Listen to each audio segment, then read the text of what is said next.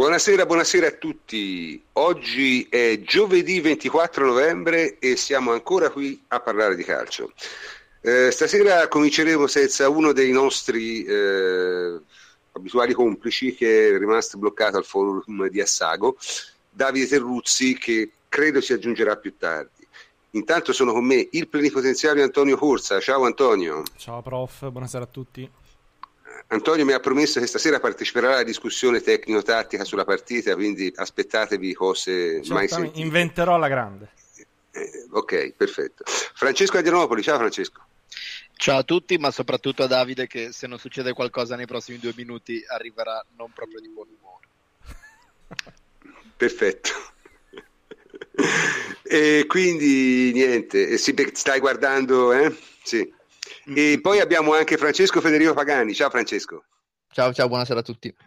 Bene, eh, dunque, ovviamente la puntata di stasera gli argomenti sono praticamente obbligatori, parleremo essenzialmente eh, di Champions League con un eh, diciamo finale sulla prossima partita che non è una partita da poco, anche perché a Genova piove da circa una settimana e quindi il campo di Marassi non è famoso per reggere bene l'acqua quindi vedremo un po' quello che succederà. Eh, però eh, la partita è stata eh, Siviglia-Juventus e la Juventus ha vinto 3-1 e è praticamente qualificata per prima, cioè è qualificata matematicamente agli ottavi, ma è quasi sicuramente prima. L'unico modo per non arrivare primi sarebbe che noi perdessimo in casa con la Dinamo e il Siviglia vincesse a Lione. Quindi questa è l'unica eh, combinazione di risultati che non ci fa arrivare primi. La ritengo eh, estremamente improbabile. Eh, la partita al solito non è stata eh, straordinariamente bella da vedere, ma mh, poche partite in questo periodo sono straordinariamente belle da vedere, però la Juventus secondo me l'ha giocata esattamente come la doveva giocare. Uh, sulle critiche estetiche poi ne parleremo, insomma, francamente io mm, mi sono anche un po' stufato di sentirle, eh, devo essere sincero, mi sto veramente mm, seccando e poi spiegherò perché. Ma, ma senza indugio passiamo diciamo, alla presentazione tattica della partita e questa volta tocca a Francesco Angianopoli. Vai Francesco.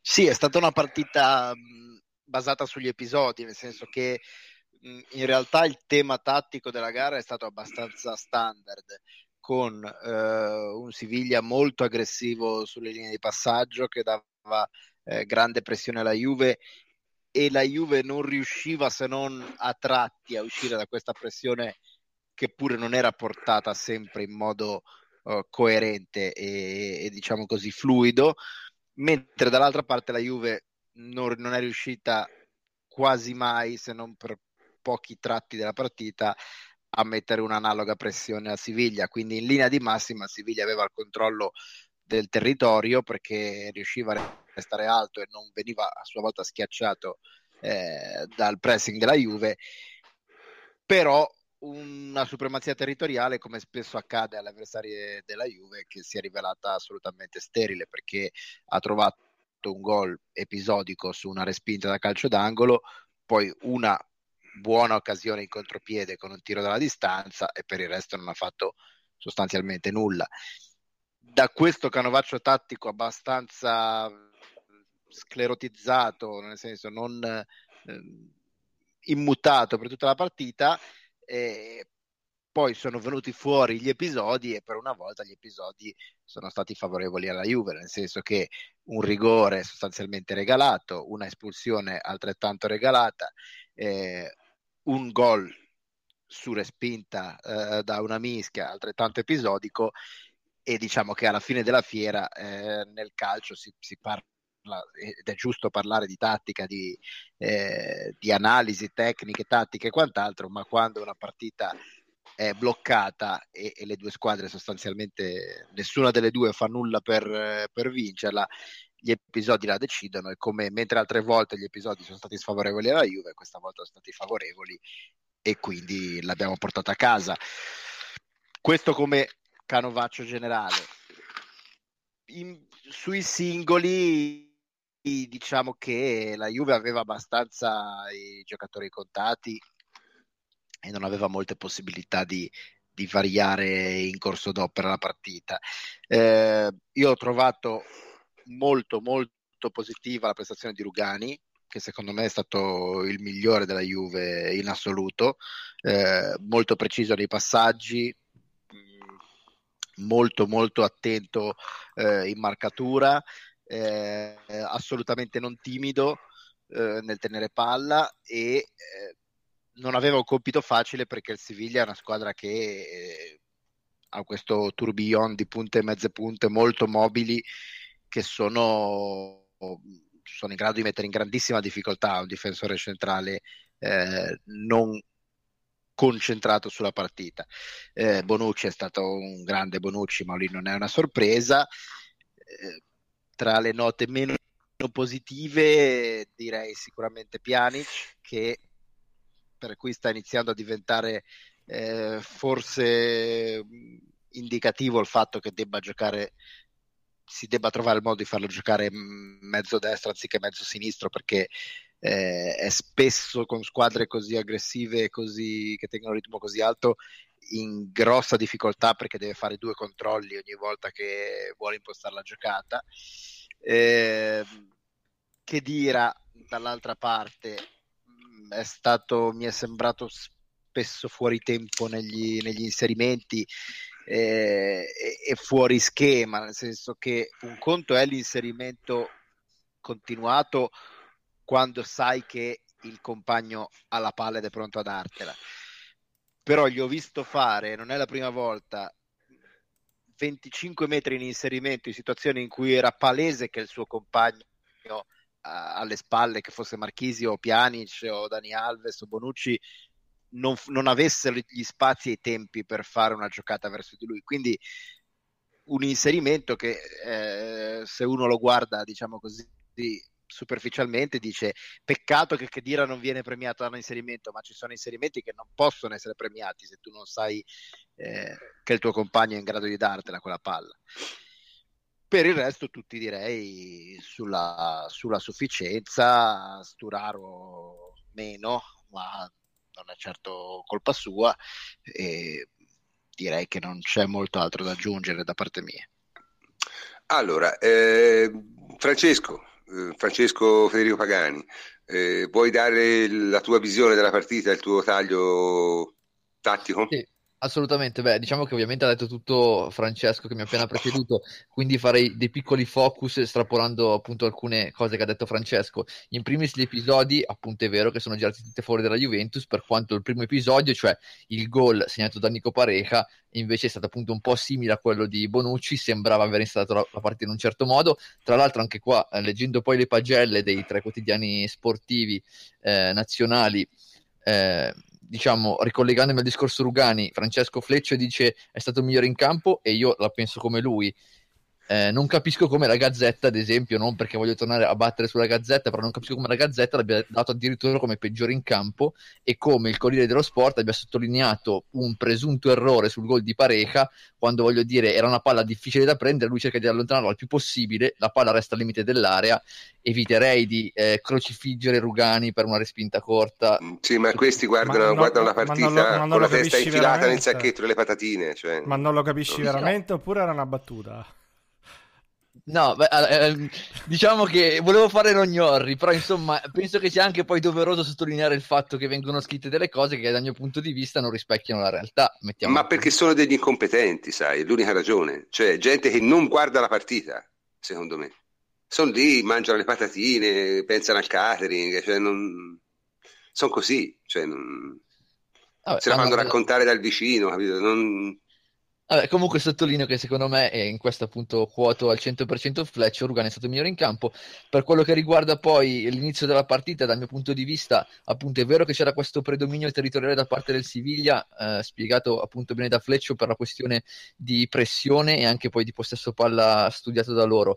È vero però appunto che la Juventus era messa benissimo in campo e stava gestendo bene la partita, che appunto è stata eh, diciamo sbloccata soltanto da un episodio in quel momento a favore, poi tutti gli altri sono girati a favore della Juventus. E infine Pjanic, prof, era secondo me un po' il discorso che si faceva la penultima volta che sono intervenuto nel podcast, appunto lui mezzo destro è indubbio che eh, si trova sicuramente meglio e più a suo agio in campo eh, rispetto che mezzo sinistro.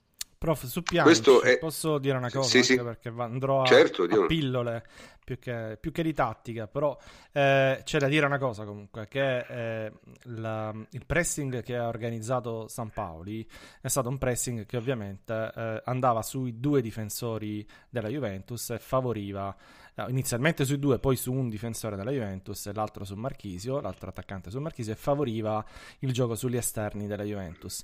C'è da dire che Allegri eh, credo l'abbia scelto lui, eh, ha di fatto scelto di andare sempre sulla destra, sempre su Dani Alves eh, al massimo in appoggio sul quadrato. Se vedete la, la mappatura qualsiasi dei passaggi sì, sì, sì, è molto evidente. Quindi Pjanic che si trovava dalla parte opposta ehm, alla, alla, zona dove iniziava la manovra, di fatto non è mai stato coinvolto. Ehm, eh, doveva tornare indietro uh, per, uh, per, ricevere palla oppure accentrarsi, affiancarsi o sostituirsi addirittura a Marchisio. E quindi eh, diciamo che ci sono stati anche dei problemi oggettivi. Poi ovviamente deve fare molto di più deve essere eh, una luce in mezzo al campo lo sappiamo tutti non lo sto giustificando però era per dare anche questa lettura tattica e un'altra che comunque ha difesa cioè, eh, stranamente, diciamo, rispetto a quella che è la, la diceria ne, ne, sul suo conto, ma comunque il compito difensivo, sia lui che, che, che Dira, eh, di pressing, l'hanno entrambi fatto. Il secondo giallo di Vasquez, appunto, nasce da un recupero di, di Pjanic.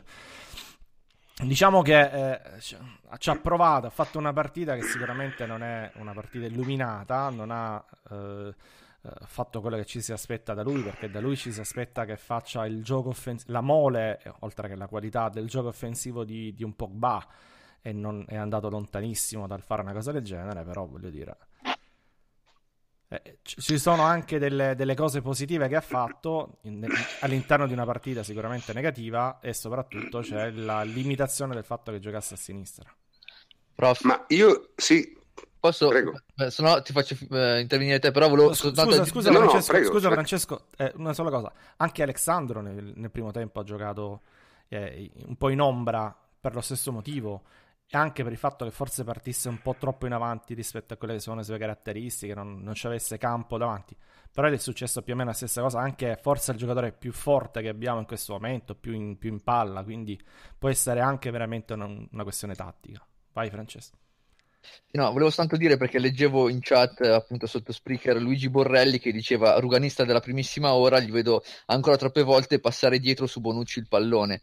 La riflessione che faccio io è che bisognerebbe anche capire cosa gli chiede Allegri, cioè se giochi con Bonucci che è il miglior difensore di impostazione del mondo, penso che sia probabile che Allegri ti chieda di fare, tra virgolette, il minimo indispensabile in fase di possesso. Ma cioè... Questa cosa non è vera nel primo tempo, però, scusate, eh, perché no, nel primo, infatti, no, ma nel primo tempo anzi era il contrario, cioè Bonucci la- lasciava, perché era ovviamente pressato, ma lasciava tranquillamente l'impostazione a Rugani, che più volte si è trovato a, a fare lui il Bonucci e a farlo risultati, anche piuttosto no, bene. Non con gli stessi risultati, però diciamo non, non ha sfigurato, sì, sì, certamente, a farlo piuttosto no, infatti, bene. Infatti, ripeto, io se, ho detto ma se non altro con personalità, è prof. Perché... in campo, Antonio, per cui sono d'accordissimo eh. con te, però dico che comunque nel momento in cui si vede che magari Rugani tende a giocare più su Bonucci il pallone, viene subito interpretata come mancanza di personalità. Io penso semplicemente che prima di dire che a Rugani manchi la personalità perché magari si appoggia su Bonucci, bisognerebbe prima capire Allegri cosa gli chiede di fare, capito? Manca, manca il lancio, eh, probabilmente. No, mi sembra perché...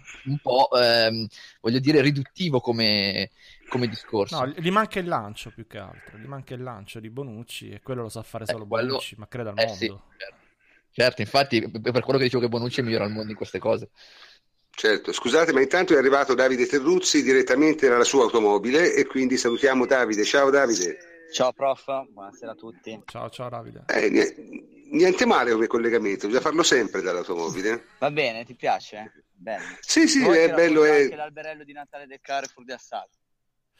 No, no, no, questo ti risparmio. Comunque noi stiamo parlando ovviamente della partita. Dell'Olimpia. Inserisci... Sì, eh, se vuoi ti quindi... il terzo quarto dell'Olimpia, il quarto no. No, no, no, veramente il basket lasciamolo perdere perché bisognerebbe aprire una parentesi drammatica. Eh, quindi non... Quel basket soprattutto, quel basket. quel basket. Lasciamo perdere. Lasciamo perdere. Per... Lascialo perdere anche tu, Davide, quel basket. Lascialo stare.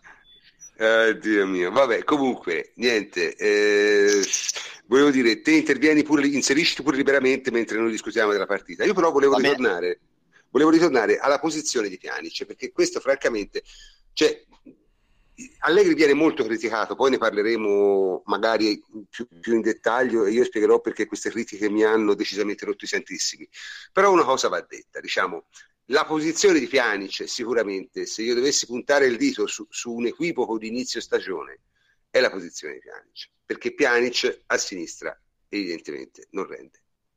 Ora, qui bisogna capire come si può sviluppare la situazione, perché è chiaro che un giocatore come Pjanic, io se vi ricordate all'inizio di quest'estate quando la Juventus si riacquistò, qualche perplessità l'avevo manifestata, erano perplessità esattamente di questo tipo, cioè che è un giocatore che potrebbe avere dei problemi a inserirsi in un contesto, diciamo, come quello della Juve, perché è un livello, è un livello a, a, al quale lui non è molto abituato, ecco, questo è il punto. Però eh, se oltre tutto deve giocare una posizione che forse non gli è troppo consona, eh, allora le, le, le cose si complicano, perché cioè, in una partita come ieri, in cui vabbè, c'era tutto questo eh, solito meccanismo di San Paoli, di, di pressing, di, di, di, superiorità numerica in tutte le zone del campo, averci un giocatore con quella tecnica che in teoria poteva e doveva saltare il pressing, beh, avrebbe fatto comodo, credo, no? Eh, però, Parlo, par- scusa, però se deve... To- sì, sì, certo, certo. Parlo soprattutto dei primi 36 minuti, poi dopo la, la, il, il Siviglia ha giocato come il Chievo, cioè nel senso a quel punto lì sembrava una, una partita del, del, del, campionato di Serie A e allora quella lì li giochi a quel modo lì e tanto si sa che si giochi a quella maniera e nel più delle volte la vinci e quasi sempre la vinci in fondo. Quindi quella non è una novità, ma dico i primi 36 minuti, quelli in cui il Siviglia ha fatto il suo... Eh, piano di partita studiato da San Paoli. Eh, lì francamente non lo so.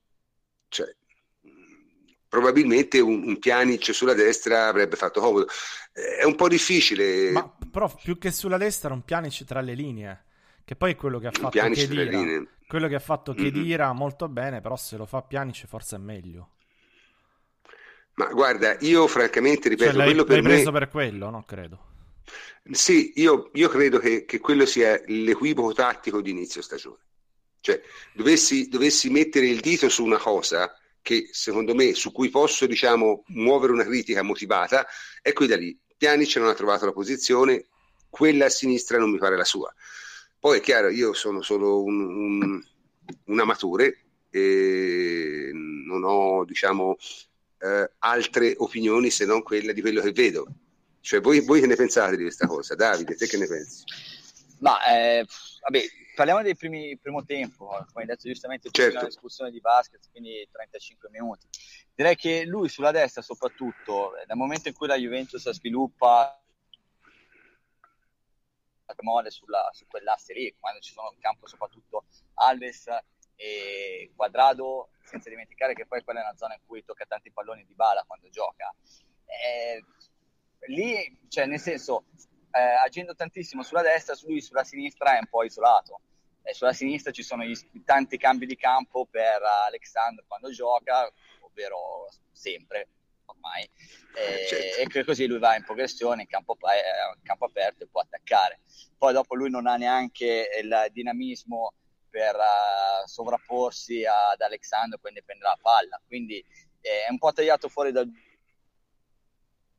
sì, Davide? Come, eh, Davide, scusa, stai, vai, vai, un po' e vieni, quindi mh, devi ripetere l'ultima cosa che hai detto. Ah, che è un pochettino tagliato fuori dal gioco quando la Juventus mh, effettua una manovra come quella del primo tempo. Poi nel secondo tempo, secondo me, ha sbagliato l'interpretazione della partita perché è troppo Davide, non è possibile dire. Eh, stai, sei, sei, troppo, sei troppo ondivago, bisogna aspettare un secondo che tu ti stabilizzi un po'. Eh, Senti, eh, Francesco, te che ne pensi della posizione di Pianici? Francesco Adrianopoli.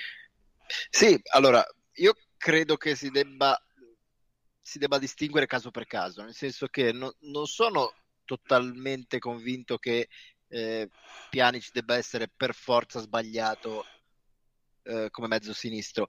Eh, in una partita come ieri, e purtroppo molte altre volte, la sua posizione di mezzo sinistro è sbagliata perché dipende anche da chi c'è al suo fianco, nel senso che se da quel lato lì ha Evra che non aiuta il palleggio, Alexandro che eh, essendo molto avanzato, come diceva Antonio, era chiaramente a disagio e anche lui doveva fare sempre eh, uno o due tocchi in più di quelli che erano necessari e consigliati. Eh, mentre i palleggiatori sono dall'altra parte, eh, più complicato perché Piani sostanzialmente ha attorno a sé tutti i giocatori che non dialogano e quindi è ridotto sostanzialmente al dover, dover e poter fare solo una verticalizzazione che peraltro non può fare di prima, per cui deve prima stoppare il pallone e, e fare un controllo in più. Quindi quella situazione lì lo mette in difficoltà, tanto più che eh, in una situazione come ieri in cui c'è Bonucci eh, che gioca a 4, quindi gioca eh, più sul centro-sinistra, e cosa succede? Bonucci avanza per giocare la palla come nelle sue caratteristiche e quindi lì Pianici viene addirittura scavalcato perché da quel lato lì chi crea gioco è Bonucci. Mentre in un altro contesto, magari in un normale 3-5-2 con da quel lato lì a Sandro che spinge, eh, a Chiellini che gli gioca la palla vicina sempre, eh, ha davanti a sé magari un Higuain con cui può dialogare, eh, ecco lì che la situazione eh, può, può, cambiare radicalmente. Mm-hmm. Bisogna un po' vedere caso per caso eh, qual è eh, l'adeguamento migliore. Francesco, ecco, ma, sì, ma tra l'altro in alcuni Vai, momenti in alcuni momenti l'ha fatta questa inversione delle mezzali, poi evidentemente non gli è piaciuta ed è tornato allo standard. Però insomma non escludo che sia qualcosa su cui Allegri stia lavorando perché ogni tanto lo si vede questo cambio delle mezzali. Sì, sì, si è visto, sì. Eh, guarda, eh, l'ha fatto col, col, Milan e con la Sampdoria, se non sbaglio. Ma eh, io sono d'accordo. No, ma anche col Siviglia, per qualche minuto. Sì, sì, sì, a tratti l'ho visto. Ma guarda, io sono d'accordo con quello che dici tu. Tra l'altro, secondo me aggiungerei a quello eh, che hai appena detto anche un, un elemento, cioè di Bala, perché non lo nominiamo, però è secondo me importante. Cioè, nell'idea iniziale, perché deve essere, cioè, la squadra è stata fatta in estate, ovviamente, almeno nella mente di Allegri. Nell'idea iniziale, secondo me, c'era quello di piazzare eh, Di Bala sul centro, eh, su, sulla destra, sulla tre quarti, a, spostato a destra, e Pjanic a sinistra. Quindi eh, secondo me è stata, è stata, questa l'idea poi che ci ha avuto in mente, in mente, Allegri. E quando hanno potuto giocare insieme, effettivamente si è visto il miglior Pjanic eh, quando andava ad occupare una zona eh, simmetrica no? rispetto a quella di, di Dybala. Eh, dietro eh, a Higuain come, come unica punta. Eh, il fatto che manchi dall'altra parte eh, di Bala è un elemento forse in più per spingere eh, Pjanic sulla parte destra, perché viene meno, voglio dire, anche questa, questa idea di base che eh, sì. c'erano delle due, mm. dei due trequartisti dietro, dietro Guain. Certo, certo. Pjanic certo. ha bisogno di qualcuno con cui dialogare, perché se ha la possibilità di fare scambi stretti, in quelli è estremamente preciso, estremamente eh, utile e, e, diventa un'arma devastante. Se non può dialogare, eh, gli manca, eh, ha l'esplosività per, per, strappare l'azione in uno contro uno, quindi se anche si trova in uno contro uno, sostanzialmente l'azione finisce lì perché lui aspetta che qualcuno si avvicini e, e, e B gli manca anche secondo me la, la, la, la, pazienza del giocatore pulito, la, mar- Marchisio, cioè Pjanic comunque se anche è isolato e non ha molti compagni accanto cerca la giocata difficile in ogni caso ma se sei isolato e se il primo è a 15 metri è più facile che la sbagli ma io per dire, per dire quanto è devastante Pjanic se può dialogare a me viene in mente la, una, la prima azione diciamo che si è vista in video della Juve quest'anno al primo allenamento eh, la Juve giocava, non mi ricordo se contro la Primavera o contro una di quelle squadre di dilettanti eh, prese per l'occasione eh, a Torino. La seconda hai detto. Esatto, esatto. e e Dybala e Pjanic fecero, sì, sì. fecero, un gol facendo tipo 10 passaggi tra di loro. Eh, ma appunto, cioè, gli manca Dybala. Che diciamo, eh, gli manca Dybala, ma se, se non c'è Dybala eh, ci deve essere qualcun altro, perché se non c'è Dybala ma hai magari eh, intanto eh, oggi Marchisio c'è, oggi c'è Chedira, oggi c'è Chedira. Eh, Oppure eh, Higuain. Eh, no, perché oggi ci sono Manzo che c'è Higuain davanti. Eh, sì, cioè. sì. Dio, oggi intendevo a Siviglia c'era, c'era Chedira lì. Quindi lo devi mettere nelle condizioni di, di poter fare Bene. il gioco che viene meglio a lui. Certo, quindi eh, diciamo che te ritieni che sia più una questione eh, di momenti tattici della stagione più che un problema di posizione in sé. Sì, esattamente, di momenti tattici e di necessità anche eh, della squadra, anche perché faccio un esempio, se lo sposti a destra, ma per questioni di turnover, quel giorno a destra ci sono eh, Licksteiner e, e, magari giochi senza Dybala, sei da capo, non ha nessuno certo, cui dialogare certo. lo stesso. Cioè, perché lui è molto forte nel, nel triangolo e lancio, no? Tri- triangolo esatto. e lancio in profondità. E in quello è... A Roma in questa maniera distribuiva assist come caramelle, francamente. Anche, esatto. da, anche Dani lì... Alves, eh? Anche Dani Alves. Eh certo, sì, e sì, lì in quelle eh, situazioni sì. lì ti velocizza il gioco da morire, mentre sei da mm. solo con uno a 10 metri, 15 metri di distanza te lo rallenta. Certo, eh, vabbè, insomma, eh, il calcio è uno sport complesso, questo lo, ne, siamo, ne, siamo, tutti coscienti, insomma. Eh, io vorrei continuare a parlare della partita. Mi hanno chiesto, tra l'altro, un utente mi ha chiesto all'inizio la mia opinione sull'ar- sull'arbitro Clattenburg, la dico rapidamente. No, no, ma dico mh, mm, solo così. Io Clattenburg ha fatto esattamente quello che mi aspettavo che facesse, cioè io l'avevo, eh, Clattenburg è una persona assolutamente instabile e imprevedibile, abbiamo buona fortuna, nel senso, eh, quando si mette il fischietto in bocca non si sa mai quello che fa e, e, Francesco, che pure non è un critico come me degli arbitri, me lo potrà confermare. Cioè, Sono totalmente d'accordo. Clattenburg è terrorizzante perché quando si mette il fischietto in bocca può fischiare letteralmente qualunque cosa. Ieri sera abbiamo avuto fortuna perché non ha fischiato, cioè ha fischiato diciamo, le cose che più o meno ci stavano, L'unica cosa forse un po' più al limite era il rigore, però quel rigore lì si è visto che in Europa a noi, a noi ce ne hanno fischiati contro 7 o 8, quindi quel tipo di rigore in Europa lo fischiano sempre quasi tutti. Tra l'altro quello era particolarmente netto, nel senso è stato accostato a quello eh, di Bonucci su DHB nel eh, Collione, però è un po' diverso perché i, nel, nel rigore di Bonucci su DHB l'azione parte e questi si, si strattonano tutti e due, cioè l'ultimo fallo lo fa Bonucci. Lì invece è stato molto più netto perché Bonucci va via sul tempo e quello lo prende per la maglia. Quindi eh, eh, era difficile da non dare in un contesto europeo un rigore del genere. Eh, delle espulsioni poi parleremo dopo quando parleremo di San Paoli perché du- due, due, parole su San Paoli vanno dette perché francamente insomma è stato incredibile. Però Plattenburg è stato diciamo esattamente quello che pensavo io mh, mm, più o meno. Cioè, mh, mm, abbiamo buona fortuna, ecco, mettiamola così, abbiamo buona fortuna. Eh, la cosa, l'unica cosa buona di Clattenburg è che non è un arbitro casalingo, ecco, questo è il punto. Eh, questo non lo è, ma non lo è perché cioè, non, non, è niente, cioè, né casalingo né non casalingo, è, è erratico e in ogni caso può fischiare qualunque cosa in qualunque momento, in qualunque contesto contro chiunque, se, se pensa che sia da fischiare, quindi è, è, è estremamente terrorizzante come arbitro. Martedì, secondo me, siamo stati fortunati in questo senso. Ecco. Non trovi anche te, Fleccio? Che... Totalmente, totalmente, d'accordo sulla roulette di Clattenburg. Fortunatamente non sono usciti i numeri a noi sfavorevoli.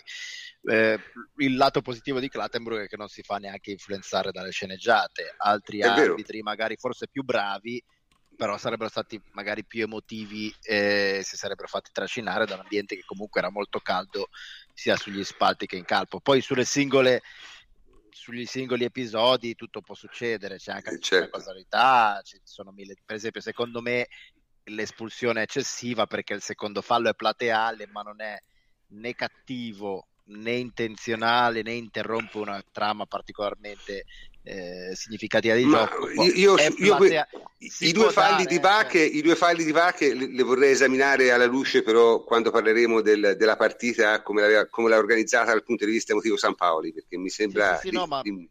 no, ma certo, ma volevo dire, cioè, si, si può dare, non si può dare, non, non è un errore e non è una decisione eh, sacrosanta, è una classica situazione che ci sta e quindi non... Trattasi, comunque io l'ho rivisto, calcione sulla tibia a palla lontana. Eh? sì, sì, cioè... sì, sì, però ripeto, plateale... Gialli, gialli così se ne danno. No, certo, allora se è il primo lo, lo dai sicuramente, per il secondo io, io non, non, eh, non il regolamento, io fossi lì chiuderei un occhio e metterei il cartellino in tasca, ma tutto post- cioè, non, non, è ne- non, è un errore sicuramente averlo dato e non sarebbe stato un errore se se lo fosse tenuto in tasca. Vabbè, comunque, diciamo, eh, la partita è praticamente finita dal punto di vista, diciamo, tattico su, su quell'episodio lì, no? Perché dopo il Siviglia praticamente si è messo dietro con due linee, non ha fatto più nulla, insomma, ha cercato solo di di portare a casa il pareggio che a loro bastava e, e non ha nemmeno cercato di giocare. Eh, Però anche questo... prima, se posso aggiungere solo una cosa brevissima che prima mi ero dimenticato, il Siviglia faceva il pressing molto alto, però poi quando recuperava la palla non era altrettanto disposto a salire e questa è la stessa cosa che aveva fatto eh, a Torino. Cioè, a Torino, uguale precisa, sì. Stava altissimo con le mezzali, i centrocampisti e gli attaccanti, ma i due terzini non accompagnavano mai. E anche ieri, anche martedì, ha scelto eh, due terzini che, anche se tutti gli altri salivano e attaccavano, quando poi recuperavi la palla, i terzini non andavano mai su. No. E questo eh, ma... alla fine della fiera ti, ti impedisce di, di, di, di monetizzare, di capitalizzare la tua pressione alta anche quando è, è buona. E, e, qui veniamo sulla partita come organizzata da San Paoli. Francamente, due parole su San Paoli vanno dette perché ieri ha dimostrato la differenza che ci può essere tra uno che non capisce dove si trova e uno che è abituato a altre platee, cioè nel senso lui ha impostato una partita caricandola emotivamente in modo pazzesco, non solo, ma ha continuato a farlo durante la partita quando alla fine le cose si erano messe benissimo per lui. Cioè, nella sua mentalità, no? Nella sua mentalità, eh, il, il, il, il, primo fallo di Vasquez era quasi una forma di giustizia distributiva, no? Cioè, nel senso, alla sudamericana, eh, il quadrato fa una sbracciata su un giocatore, arriva un altro e tira un calcione cioè, questa è una cosa che puoi fare al Monumental di Buenos Aires o allo stadio, chiama, del, del, del nazionale del Cile. Se lo fai in uno stadio europeo, carichi la partita di, di, di, una, di una, cosa che non esiste. E questa carica si è vista perché stiamo, stavo parlando dei, dei due falli di Franco Vacchia, ma il discorso è, cioè, un, un giocatore del genere non deve mai fare quei due falli lì perché è un, tutto fuorché un giocatore duro. È e quindi tutti i giocatori... È un argentino. Eh, oh, sì, ma, ma, non li sa fare quei falli. Cioè lui il primo fallo, quello sul quadrato, si è visto e prendeva il giallo da quando ha cominciato a correre. Cioè da quando ha cominciato a correre correndo verso il quadrato e cioè, gli si è accesa una spia sopra gialla, cominciava a lampeggiare e quello è giallo sicuro perché è andato lì. Ora, questo ci può stare nella cosa sudamericana della garra, del coso, si vendica il compagno, eccetera, ma poi però non ne devi fare nessun altro perché ti buttano fuori. Cioè, lo fa uno come Iborra, Iborra fa quel fallo lì, poi ti piglia a calcetti tutta la partita e non fa più un fallo plateale. Perché questo è l'errore di Vacche, secondo me, di aver fatto, dopo quel fallo lì, di aver fatto un altro fallo estremamente plateale. Estremamente plateale poi si poteva dare il secondo giallo, si poteva non dare. Lì secondo me è giallo sempre, perché è un calcione sulla tibia a palla lontana. E quello giallo lì in Europa te lo danno sempre, perché è percepito come fallo antisportivo. Quindi, ma, ma soprattutto è evidente, è proprio la persona ha, sbagliata ha caricato San Paolo. e ha creato un, un'atmosfera di corrida che francamente il Siviglia non aveva nulla da guadagnarci. Nulla, perché la Juve aveva la partita lì, era ben contenta di pareggiarla. Secondo me. Io la vedo così. Davide, sei di nuovo tra noi? Mi senti, prof? Sono, sì, adesso sì, sì, sì. Te su San Paolo che ci vuoi dire? Ma eh, non c'era bisogno di fare tutta quella gazzara, soprattutto il primo tempo, cioè nel senso, hai fallo di basket, stavi vincendo 1-0 comunque, mancavano 10 minuti alla fine del primo tempo. Eh, non dico che... Eh, purtroppo Davide non ci siamo, sai. Era una partita comunque aperta in cui loro erano in vantaggio, e, insomma, non c'era bisogno. Poi nel secondo tempo eh, ci sono stati 3, 4, 5 minuti successivi all'espulsione di San Paoli che poteva già eh, arrivare all'intervallo lì l'arbitro è stato molto clemente perché ha rimandato quello che era una decisione ormai certa eh, sperando che magari nell'intervallo si prendesse un po' di Valium ma San Paoli non lo prende e ci sono stati 5 minuti di reazione con il pubblico che si è eh, ancora di più incendiato Davide. ma quella era mi sentite? Eh, ehm, cioè, a volte sparisci, eh, quindi finisci e poi magari vediamo se aggiustiamo. No, per dire, non ce n'era alcun bisogno perché comunque la squadra era, sapeva fare la partita in 10 contro 11 che era quella di difesa tosta e aggressiva e non c'era bisogno di tutta quel Davide stai, spar- Davide, stai sparendo scusa ma ti devo togliere la parola un'altra volta perché si rischia di non riuscire a fare una trasmissione pulita. Antonio, te mi ricordo a caldo martedì hai detto alcune cose su San Paolo, no? Le vorresti ma... ripetere qui così almeno... Sì, ma su San Paolo, guarda, eh, secondo me non ha capito più che, più che altro chi avesse di fronte, perché la Juventus questo tipo di situazioni le vive, eh, non dico ogni domenica, ma quasi è assolutamente abituata a giocare in contesti dove il pubblico si infiamma, dove gli allenatori fanno gli show, dove si protesta per le rimesse laterali.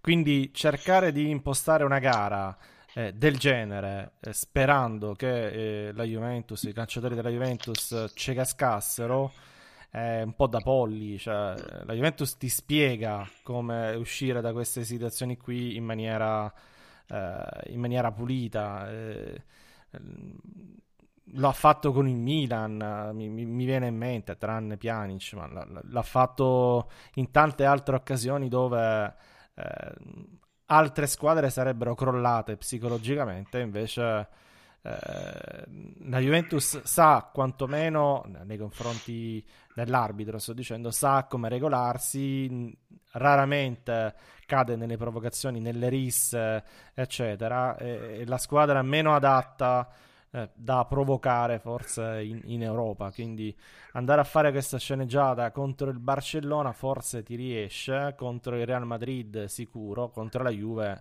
no. Sì, è stato anche un po' il mio pensiero, cioè che, che non avesse proprio capito eh, e, e, tra l'altro mh, le reazioni poi del giorno dopo mi fanno vedere che non l'ha veramente capito. Perché, cioè, io, diciamo, citiamo un dato statistico. Il Siviglia contro di noi in due partite ha fatto tre tiri in porta. Tre. In due partite. Cioè, la Juve ha fatti 15 o 16. Cioè, e questa la differenza. Cioè, francamente, insomma, pensare di poter battere la Juve con questo tipo di impostazione. No, sulla, cosa, sulla, cosa, sulla quale siamo più preparati al mondo, probabilmente. Quindi. Sì, è veramente. Mm, la, veramente serie a, la, serie a, è allenante da questo punto di vista. Da questo punto di vista è estremamente allenante, ma ripeto, io. Perché parliamoci chiaro, cioè noi si può parlare e, e ne parleremo del fatto che la Juve è sempre accusata di non giocare bene, di... ma ragazzi, ma la delusione di questo girone è il Siviglia, eh? Cioè, per distacco, secondo me nel senso una squadra come, come il Siviglia, che è terza nella Liga, che ha un guru per allenatore e che rischia di uscire, perché il Siviglia rischia di uscire, eh, perché io non so se, se, San Paoli sarà, cioè, che, che succede a Lione, perché se, se li ricarica a molla un'altra volta a quel modo, questa volta finiscono in 9, non in 10. Quindi... Beh, però, prof, mi sembri un po' severo il Siviglia, guarda che, guarda che rosa ha il Siviglia, cioè Beh, sono terzi nella Liga però. Eh. No, è appunto, con, con quei giocatori lì terzi nella Liga vuol dire che è una squadra che non può essere definita una delusione. Terzi nella Liga e eh, fino alla fine del primo tempo ampiamente davanti alla Juve nel girone comunque se guardi c'ha scarti Francesco è, è, deludente, è, deludente, come ha affrontato le due partite italiano. con la Juve secondo me più che in assoluto la stagione che invece la stagione secondo me è fe- fenomenale fino a questo momento è un po' ma deludente partite... come ha affrontato ma... la Juve ma no, secondo me no, perché non è che poi cioè, il Siviglia è una squadra inferiore alla Juve. Non puoi certo pretendere che arrivi e cerchi di farne 6 esatto, alla Juve. Esatto, e ha giocato, squ- ha giocato la squadra inferiore alla Juve. Eh, voglio eh, dire... perché è una squadra inferiore? Ma ha giocato due partite sì, alla pari sì, no, no, no, no vorrei... eh... anche Lione, ma per carità, voglio dire, eh, l'atteggiamento tattico di San Paoli che passava per essere un guru, uno di quello che non si prende paura di nessuno, che viene e ti fa il gioco, eccetera, eccetera, non si cioè, è visto, questo, no? questo per, per il due guru... E il siccome, guru non è quello, e siccome, non è quello scusami, che... è la critica, è esattamente la critica che fanno ad Allegri, eh, per coerenza eh, si dovrebbe fare anche a San Paoli, cioè eh, San Paoli era l'allenatore che doveva dare qualcosa di più il gioco, eccetera, riuscire tramite il gioco a colmare il gap anche con la Juventus, eventualmente anche con le big eh, della Spagna, eccetera. Contro di noi invece si è, eh, ha fatto un, un, calcio speculativo, difensivo, ecco, si è coperto, quindi non ha, non ha, fatto nulla. Per me va benissimo, quello che farei anch'io sempre contro la Juventus. Però dico, non si è visto quello, quello champagne che avrebbe dovuto portare, che sono, sì, delle, de, sono dai, delle, cioè, puttanate, cioè... che no, sono delle puttanate, sono... che sono delle puttanate. Non sono d'accordo perché... Dimmi. Non sono d'accordo perché eh, innanzitutto lo champagne, eh, se uno viene, è una puttanata in generale. Eh, lo champagne non esiste, esistono allenatori eh, limitati che sanno giocare solo in un certo modo ed esistono allenatori competenti che sanno giocare in più modi. San Paolo è un allenatore competente che sa giocare in più modi. Sapeva che con la Juve non poteva fare la partita che farebbe con il Leganés e con la Juve ha giocato una partita eh, differente. E ha infatti tu dici doveva colmare il gap. A me sembra che abbia colmato il gap con la Juve perché ha giocato due partite alla pari con la Juve. Nella prima è stato salvato dal suo portiere ma non ha rubato nulla. Nella seconda la Juve ha vinto ma era una partita da tripla per come è andata. Quindi Francesco tre, ti, dire... tre, tiri, tre tiri in porta in 180 minuti se l'è giocata alla pari. Cioè dai no. Eh ma certo ma guarda, c'ha Rami, eh? c'ha Rami, c'ha Franco Vasquez, Mercado, cioè guarda che giocatori ha il Siviglia. Eppure con quei giocatori lì è stato alla pari della Juve ed è terzo nella Liga. Cioè, non stiamo parlando del Barcellona o del Liverpool o del Borussia Dortmund. È una squadra fatta raccattando scarti di giocatori presi in giro no, per il mondo. Io, eh. io, ripeto, la stagione del, del, Siviglia è fenomenale fino a questo momento, quindi non, non, c'è da discutere di quello. Contro la Juventus, guarda, eh, ti devo dire, nei 180 minuti ha giocato come giocherebbe qualsiasi allenatore a corto non santone d'Europa. Quindi ha fatto la no, Ha giocato partita. come giocherebbe chiunque. Qualsiasi allenatore fu- bravo, ecco, mentre un, cretino arriva sì, e, sì, sì. Allora, e gioca. Chiaro, chiaro. Ma poi, ma poi non, è che, non, è che, si sia soltanto difeso. A Torino, sì, col, ieri ha, giocato. No, no, ieri, ieri, fino, di... ieri fino al gol è stato molto offensivo. Poi è vero, che, è vero, che, ha sbagliato totalmente l'approccio emotivo, come hai detto tu benissimo, come ha detto il prof prima, perché eh, lì si è fatto male i suoi calcoli, ma tatticamente e, e come, diciamo, come, come, valutazione del gioco non vedo come si possa dire che il Siviglia è stato deludente. Deludente se, ma, se ci ma guarda, più che, deludente, che... più che deludente, io ho visto due Siviglia, non uno cioè, fino al gol di, eh, del, del Siviglia, non ricordo chi l'ha segnato. Non, non, eh, Pareja. Pareja. Ecco, perfetto. Fino ad allora era un Siviglia che ha proposto un pressing molto alto, due giocatori su due difensori della Juventus, eh, saliva, salivano tanto, eccetera. Era una squadra più propositiva, si vedeva veramente che volessero eh, fare il risultato. Poi, se, se gli posso imputare qualche cosa a Siviglia è il fatto che dopo aver segnato il gol dell'1-0 si è abbassata, si è abbassata completamente, ha cambiato modo di giocare. Sì, sì, certo, ma l'ho detto anch'io prima. Non ha, approfittato, non ha approfittato del, de, de, del, fatto che gli stesse andando bene fino a quel momento. Perché poi... Però, Antonio, secondo me, eh, diciamo, passare da, da, questa considerazione al fatto che, come dice il prof, in questo momento sia di gran lunga la squadra diciamo, che, che sta facendo peggio del girone, almeno per quelle che erano le aspettative, secondo me. No, eh, no, beh, quello no. La penso come Fleccio, è un po' esagerato, ma nel senso che comunque non se le sarà giocata proprio alla pari, ma comunque se l'è giocata con una squadra molto più forte. No, no io non sono, si... non sono, così duro. Per me, è... volevo dire semplicemente questo: che ho visto un San Paoli normale, però normale non è, non è un, un, insulto. Eh? Cioè, è stato un San Paoli che ha affrontato la partita in maniera.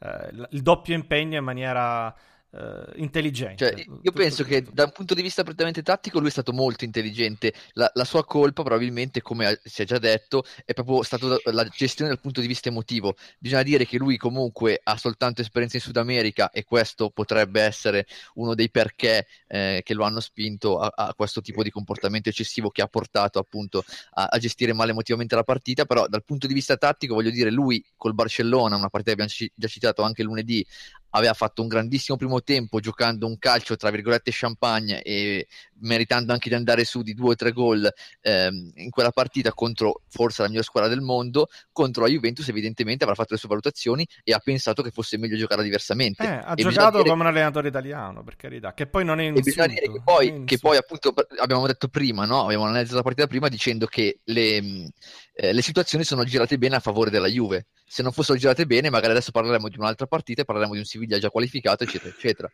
per cui io non sarei sinceramente troppo duro con Siviglia però.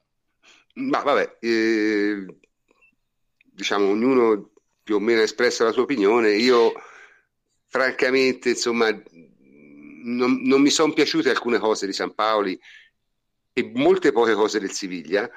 Non mi sono piaciute le dichiarazioni prima delle due partite perché quel genere di pretattica andava di moda in Italia negli anni 60. Eh, cioè, te non puoi tutte e due le volte dire eh, noi attaccheremo, faremo, diremo, saremo e poi giochi con nove uomini dietro la linea della palla. Cioè, questa è una cosa che, ripeto, questo tipo di pretattia è, è, è tipica de, de, della Serie A degli anni Ottanta, ecco, in cui avevi gli allenatori che facevano le finte dichiarazioni. Francamente, l'ho trovato un po' provinciale, via, dai, è questo il discorso. Sia nella gestione emotiva, sia nella gestione comunicativa. Mm, è uno che deve ancora secondo me capire un po' bene dov'è da questo punto di vista. Poi dal punto di vista tattico un allenatore preparato non si scopre ora, insomma, non è una cosa che si scopre adesso. Però volevo cambiare un attimo. Sì? C'è un'altra cosa che volevo dire, prof, che comunque noi stiamo parlando del Siviglia come se fosse eliminato, ma il Siviglia intanto non è ancora eliminato perché ha una partita da giocarsi in cui... No, no, assolutamente non è eliminato, ma rischia. E, e soprattutto rischia più per la partita di ieri perché la Juve ha eh, regalato sostanzialmente un inopinato pareggio al Lione, perché se la Juve come doveva e come stava facendo batteva serenamente il Lione, il Siviglia adesso era qualificato in carrozza nonostante la partita di ieri. Quindi... Certo, certo, però se, quella, se la partita di ieri... Se la partita di ieri fosse giocata da entrambe qualificate sarebbe stata una partita totalmente diversa, dai, sai, cioè, te, esatto, no? esatto, no, no, no, certo, certo, però per dire, il Siviglia rischia di uscire anche per eh, circostanze eh, perché, no, il Siviglia rischia di uscire controllo. no, il Siviglia rischia di uscire perché ha perso 3-1 in casa alla Juve essendo passato a vantaggio dai, e questa sì, è la realtà ma al Siviglia non si chiede di, cioè, dove, doveva essere la netta seconda forza di questo girone del Siviglia e, e no, non si può dire che è deludente perché perde in casa con la Juve eh, si potrà dire che sarà deludente se perderà male in trasferta a Lione, ma eh, fin qui eh, il Siviglia il suo l'ha fatto, ecco, tutto qua. Mm. Preannuncio che quella sarà la partita che guarderò e non guarderò Juve di Monza Capria, guarderò quella io perché mi incuriosisce nettamente di più, devo essere sincero. Nonostante il tifo, per, mm, que, quel giorno lì guarderò quella. Comunque, eh, volevo cambiare un secondo argomento e volevo passare diciamo a l'eterna considerazione che, che, che si fa sempre, no? cioè la, la, Juve gioca male, critiche. Mm, io, io vorrei un'altra volta eh, enunciare un principio che, che che Francesco Andrianopoli ha annunciato qui, mi sembra, qualche puntata fa, una decina credo. C'è una differenza enorme tra giocare bene e fare bel gioco. Fare bel gioco è un discorso... Uh, Estetico? Sì, ma anche personale. Cioè, a qualcuno può piacere un gioco di più, a qualche altro può piacere un gioco di meno. Personalmente a me il Barça di, di, di per Guardiola dopo un po' mi annoiava. Ho trovato molto più divertente da vedere il, il eh, Bayern e trovo anche più divertente da vedere il City quando gioca rispetto all'ultimo Barça di Guardiola che a me personalmente annoiava. Quindi dal mio punto di vista non mi divertivo molto a vedere quelle partite lì. Eh, Giocare bene invece vuol dire semplicemente fare meglio dell'avversario e fare più dell'avversario per vincere la partita. E non v'è il minimo dubbio che da questo punto di vista la Juve giochi bene. Perché io non mi ricordo una singola partita in tutta la stagione che la Juventus abbia vinto e in qualche modo non se lo meritasse. Cioè, questo il punto. Perché alla fine ha, tira di più degli altri, subisce meno gol degli altri, eh, ha un possesso di palla superiore, ha tutte le statistiche favorevoli e, e, quindi francamente dire che la Juve gioca male io lo trovo francamente assurdo. Cioè, probabilmente non esprime un gioco in grado di soddisfare i palati estetici di parecchia gente, qualche volta anche i miei, perché qualche volta non è piaciuta nemmeno a me. Ma giocare male, secondo me, è un'altra cosa. Eh. Non so voi che ne pensate. Francesco Pagani. Sì, beh, allora da questo punto di vista io la penso effettivamente come Fleccio, eh, nel senso che appunto il, il, problema è che la Juventus può non giocare bene da un punto di vista estetico, quindi non essere gradevole alla vista, possiamo dire così, ai palati più fini che vorrebbero vedere il famoso champagne già citato in precedenza, però è una squadra che è strutturalmente fortissima perché sappiamo nei singoli, voglio dire, in Italia non c'è ovviamente paragone con nessuno e in Europa comunque è nel novero delle migliori squadre d'Europa. Forse, eh, anzi, per, dal mio punto di vista sicuramente non ancora a livello eh, diciamo del Barcellona, però comunque neanche così tanto distante dalle migliori. Eh, e poi è super organizzata e quindi da questo punto di vista se appunto si vuole intendere un giocare bene nel senso di saper giocare a calcio tra virgolette allora non si può certo dire che la Juve non sappia giocare cioè sa tenere benissimo il campo sa gestire le partite sa portare a casa la maggior parte dei, dei risultati per come deve. Sicuramente anche da questo punto di vista c'è ancora forse qualcosa da, da, migliorare, anche perché qualcosa è stato cambiato in estate e i due acquisti di punta secondo me di riffo o di raffo in un modo o nell'altro ancora non si sono integrati benissimo, però è anche vero che siamo a novembre e io penso sempre che bisogna dare tempo a, appunto ai giocatori anche di integrarsi.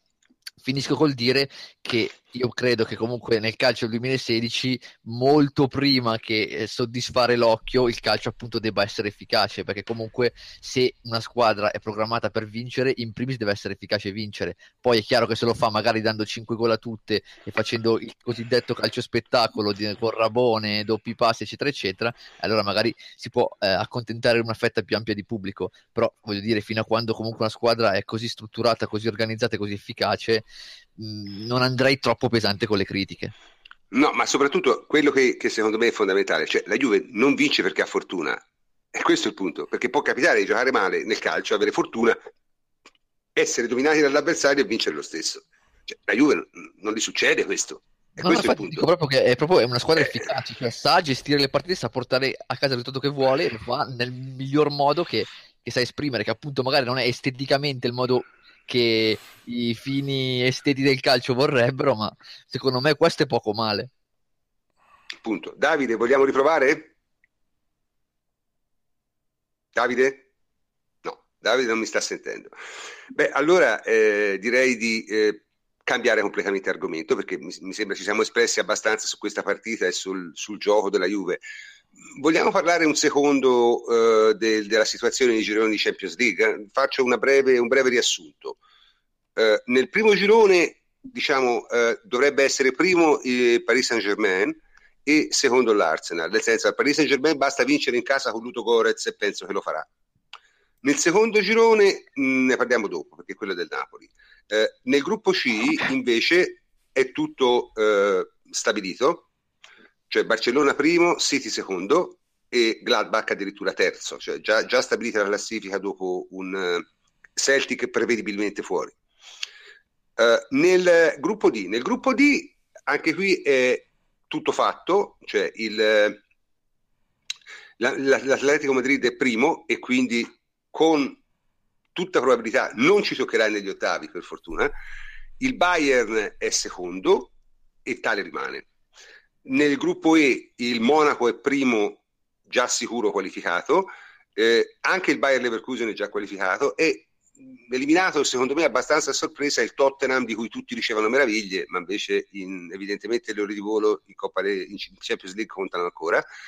Il gruppo F è il più incerto di tutti perché c'è la, lo showdown finale, c'è Borussia a 13, il Real a 11 e si gioca Real Borussia all'ultima partita. Qui francamente dal mio punto di vista sarei contento vincesse il Real perché sarebbe meglio avere tut- tre squadre spagnole, cioè non avere la possibilità di incontrare nessuna squadra spagnola, perché se le, eh, Atletico e Barça sono prime, e noi probabilmente lo saremo, se anche il Real passa primo, l'unica seconda spagnola è Siviglia e non la possiamo trovare perché l'abbiamo già trovata. Eh, nel gruppo G, il Leicester, complimenti a Ranieri, alla faccia di Fleccio, è primo eh, e tale rimarrà. Il Porto è secondo in questo momento e ce la dovrebbe fare anche se gioca in casa con l'Ester già qualificato, credo di basti il pareggio, quindi insomma dovrebbe essere già a buon punto. Nel girone nostro, diciamo, ne abbiamo eh, già parlato, praticamente funziona così, se il Siviglia perde con due gol di scarto a Lyon, passa il Lyon. Se eh, eh, la Juventus è prima, a meno che non perda con la Dinamo in casa e contemporaneamente il Siviglia vinca il Lione perché se Siviglia pareggia a Lione siamo in vantaggio con Siviglia, quindi tutte e due a 11 siamo privi di noi. Veniamo all'ultimo girone, che è quello del Napoli, che presenta la situazione più intricata di tutti, perché ci sono il Napoli a 8 punti, il Benfica a 8 punti e il Besiktas ne ha 7. Eh, si noti che il Napoli aveva 6 punti dopo due partite, quindi nelle, partite, nelle due partite successive, scusate, nelle tre partite, tre successive partite. ha fatto due punti, esatto. che non è bellissimo. Comunque, eh, la situazione è questa: se il Napoli vince a Lisbona è primo, se pareggia è primo o secondo a seconda del risultato del Besiktas, se perde e il Besiktas vince è fuori. Probabilità. Personalmente ritengo che è probabile che il Napoli si qualifichi, perché penso che pareggi. Non so se il Besiktas riuscirà a vincere a Kiev, perché il Besiktas è veramente una squadraccia, quindi eh, potrebbe anche non vincere a Kiev, per cui il Napoli addirittura passa primo. Per i nostri biechi interessi sarebbe meglio che il Napoli passasse o primo o fosse eliminato, perché sarebbe una seconda che non possiamo incontrare. Quindi per aumentare il pool delle squadre abbordabili ci converrebbe che il Napoli vincesse o fosse eliminato. Personalmente preferirei che fosse eliminato, ma questa è la mia preferenza personale e non sono disposto a, a cioè non, non, faccio barricate per quella lì. Quindi questa è la situazione dei gironi. Beh, la domanda che voglio fare è qual è secondo voi la squadra che ha deluso di più in questa prima fase? Francesco Andrianopoli. Beh, il Bayern Monaco sicuramente. Eh, ci stava... Secondo me. La, l'accendiamo. Eh, nostre... ricordiamo la situazione. Il Bayern di Monaco è andato a perdere 3 a 2 a Rostov. Ora, ripeto, io lo dico sempre, ma il Rostov è una squadra che non ha nessuna tradizione nemmeno in Russia. Quindi è proprio una roba che non esiste al mondo. Freccio dice la squadra che pratica il calcio più catenacciaro, ma insomma ha subito 12 gol, quindi evidentemente... Eh, perché, perché, ha dei giocatori di, di, livello estremamente basso, a parte Asmoon e Noboa, gli altri sono tutti sotto media per il campionato russo, non per la Champions League. Esatto, è questo il punto. E, in, una sconfitta per certi versi incredibile, perché vedi, si parla tanto di bel gioco, no? Però voglio dire, una cosa così la Juve non l'ha mai fatta. Cioè, io non mi ricordo sì, sì, che ma... la Juve sia andata a perdere contro una squadra. Conte ha fatto un paio di brutti pareggi in Danimarca, ma cioè, uno tirando 50 volte in porta. e, e, sì, cioè, francamente, quando si parla di gioco mi viene un po' da ridere, no? Eh, perché ma poi, poi più fine... in generale più in generale sì, sì. associo molto la stagione di Ancelotti a quella che sta facendo Mourinho. Cioè, tutti e due eh, dieci anni fa erano assoluti dominatori della scena. Oggi, forse, se non dimostrano qualcosa in più e una marcia in più nei prossimi mesi, eh, stanno iniziando a rendersi conto che il calcio si è evoluto in questi dieci anni e quelli che dieci anni fa erano i dominatori forse adesso non lo sono più e sono rimasti un passo indietro. Tutto è ancora in ballo, eh? Certo, Magari... io insisto però che il, il, record mondiale di Ancelotti, cioè perdere un campionato al Montpellier, è difficilmente battibile. Cioè se perdesse dal, da, da Rasenball Sport Salzburg, eh, Leipzig in, in, Germania, sarebbe ancora non abbastanza, perché il record assoluto ce l'ha in Francia, secondo me. No, è, col PSG perdere da, da, quel Montpellier lì è una cosa che io, cioè sarebbe come se la Juventus perdesse questo campionato alla Sampdoria, ecco, cioè questa certo. è la, la, la proporzione. Puoi aggiungere forte. anche due campionati con la Juventus, eh? se fai la no, somma, ma quello lì, no, ma quelli aveva, no, perché io sbagliò, però c'era una squadra molto forte, c'erano due squadre molto forti e lottavano. Eh, dai. Cioè, no, eh, questo è importante. Lazio e Roma in quella occasione lì erano due squadre forti, lui sbagliò, però comunque erano forti. Ma, ma poi quelli non ragazzi, in quelli arrivò secondo, non è che se arrivi secondo esatto. hai perso. No, no, no, ma que- in Francia l'ha perso. Eh. Francia, eh no, esatto, non è sempre, in, in quel caso lì. Eh. cioè, è, è, impossibile. Quindi se, se, dovesse arrivare secondo dietro il Rasenball Sport Leipzig, eh, avrebbe perso. Eh, avrebbe eh, perso. Certo, certo. Eh. Straperso. Quindi, co- straperso. Quindi, personalmente io mi aspettavo, siccome mi aspettavo Ancelotti al Bayern facesse dei mezzi disastri, per me la vera delusione è stato il Tottenham. Cioè, il Tottenham ne parlavano tutti come una squadra che gioca benissimo, che fa meraviglie, che cose. Effettivamente ho visto giocare male, non giocano. Cioè, hanno giocato veramente male. Tre, hanno perso tre partite su cinque. Hanno fatto tre gol. In sì, cinque partite. Cioè una, tre gol in cinque partite, una cosa veramente di basso livello. Quindi, diciamo, la mia, eh, la mia delusione è più il Tottenham del, del, Bayern, perché il Bayern in un certo senso me l'aspettavo e poi comunque si qualifica. E questo è il punto. Quindi, eh, Davide, Davide, secondo te qual è stata la più grossa delusione dei gironi di CL? Ma eh, detto del Bayern, sicuro anche il Tottenham. Poi vediamo come andrà l'ultima, l'ultima, partita dei gironi, perché comunque possiamo avere anche un Real secondo. E un Real secondo contro questo Borussia Dortmund sarebbe probabilmente la delusione più grande. Eh. Ma prov- probabilmente c'è il Napoli, eh? ora non gliela voglio tirare, però rischia di essere la delusione della Champions League. Napoli sicuro. Perché il girone comunque... più facile, se, se, non è il suo, quasi. Ma soprattutto per come si era messo quel girone. Si, può, si può discutere se sia più facile facile il suo o quello dell'Ester. Eh? Quello dell'Ester è un girone di Europa League. Esatto. Sì. Ha fatto però 6 punti, punti dopo due partite, partite è, è, è disceso. Con la Dinamo Kiev in casa comunque la devi battere, a prescindere eh. da quello che hanno fatto gli altri, cioè tu devi vincere. E finisce lì. Mm, hanno perso in casa con uh, il Besiktas, cioè nel senso comunque hanno avuto in, mm, in casa hanno fatto veramente male.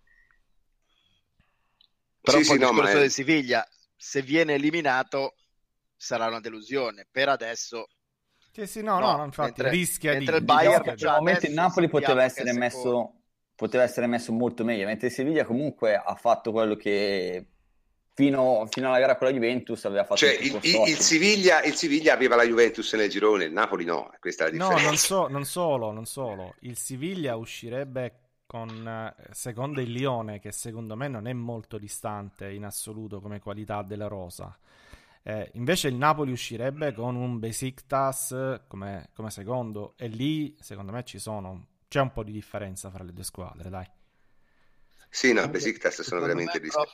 Preso oggi, presi i gironi oggi, io sono più, diciamo, del tuo partito, nel senso che penso anch'io che ad oggi sia il Tottenham la squadra che ha deluso di più, perché di per sé, a parte che comunque, voglio dire, da un punto di vista del, del potenziale tecnico, è un'ottima squadra, che poi in campo invece appunto non ha reso come ci si aspettava, ha fatto una vittoria in cinque partite in un girone che comunque è vero che il livello non è male perché Monaco e Bayer Leverkusen sono due buonissime squadre, però io penso che all'inizio della Champions League ci si aspettasse, un po' tutti si aspettassero che il Tottenham avrebbe vinto il girone.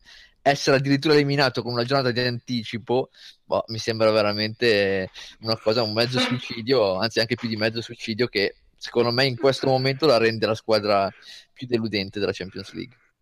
Certo, certo. E sì, anche, anche, quello conta nel differenziare Bayern Monaco e Tottenham dagli altri. Cioè, Bayern Monaco e Tottenham comunque hanno fallito il loro obiettivo, che per il Bayern Monaco era vincere il girone, perché il Bayern Monaco deve vincere il girone e per il Tottenham era passare il girone, l'hanno fallito già alla quinta. Poi se all'ultima partita il Siviglia esce, il Napoli esce, lo vedremo, però oggi è la quinta giornata. No, no, oggi ci sono già due sono squadre, sì, sì. due squadre che hanno deluso, ci sono già. Sì, sì, anche, sì, anche il Real, poi magari il Real arriva secondo. Ma sai, il Real alla fine... Tra le delusioni. All'ultima però... in casa il Real, quindi... Eh, Mm, sì, però secondo me mm, io non lo considererei comunque una delusione perché alla fine il Real ha sbagliato una partita. Eh, però eh, nei gironi in cui tu puoi, cioè in quel girone lì è abbastanza semplice, tu sai benissimo che eh, quello che fa la differenza sono gli scontri con la, l'altro rivale per il primo posto, cioè la qualificazione è blindata, tutti giochi al primo posto con il Borussia. E all'andata hanno fatto male, adesso hanno la seconda in casa. E il Borussia Dortmund quest'anno non sta facendo granché.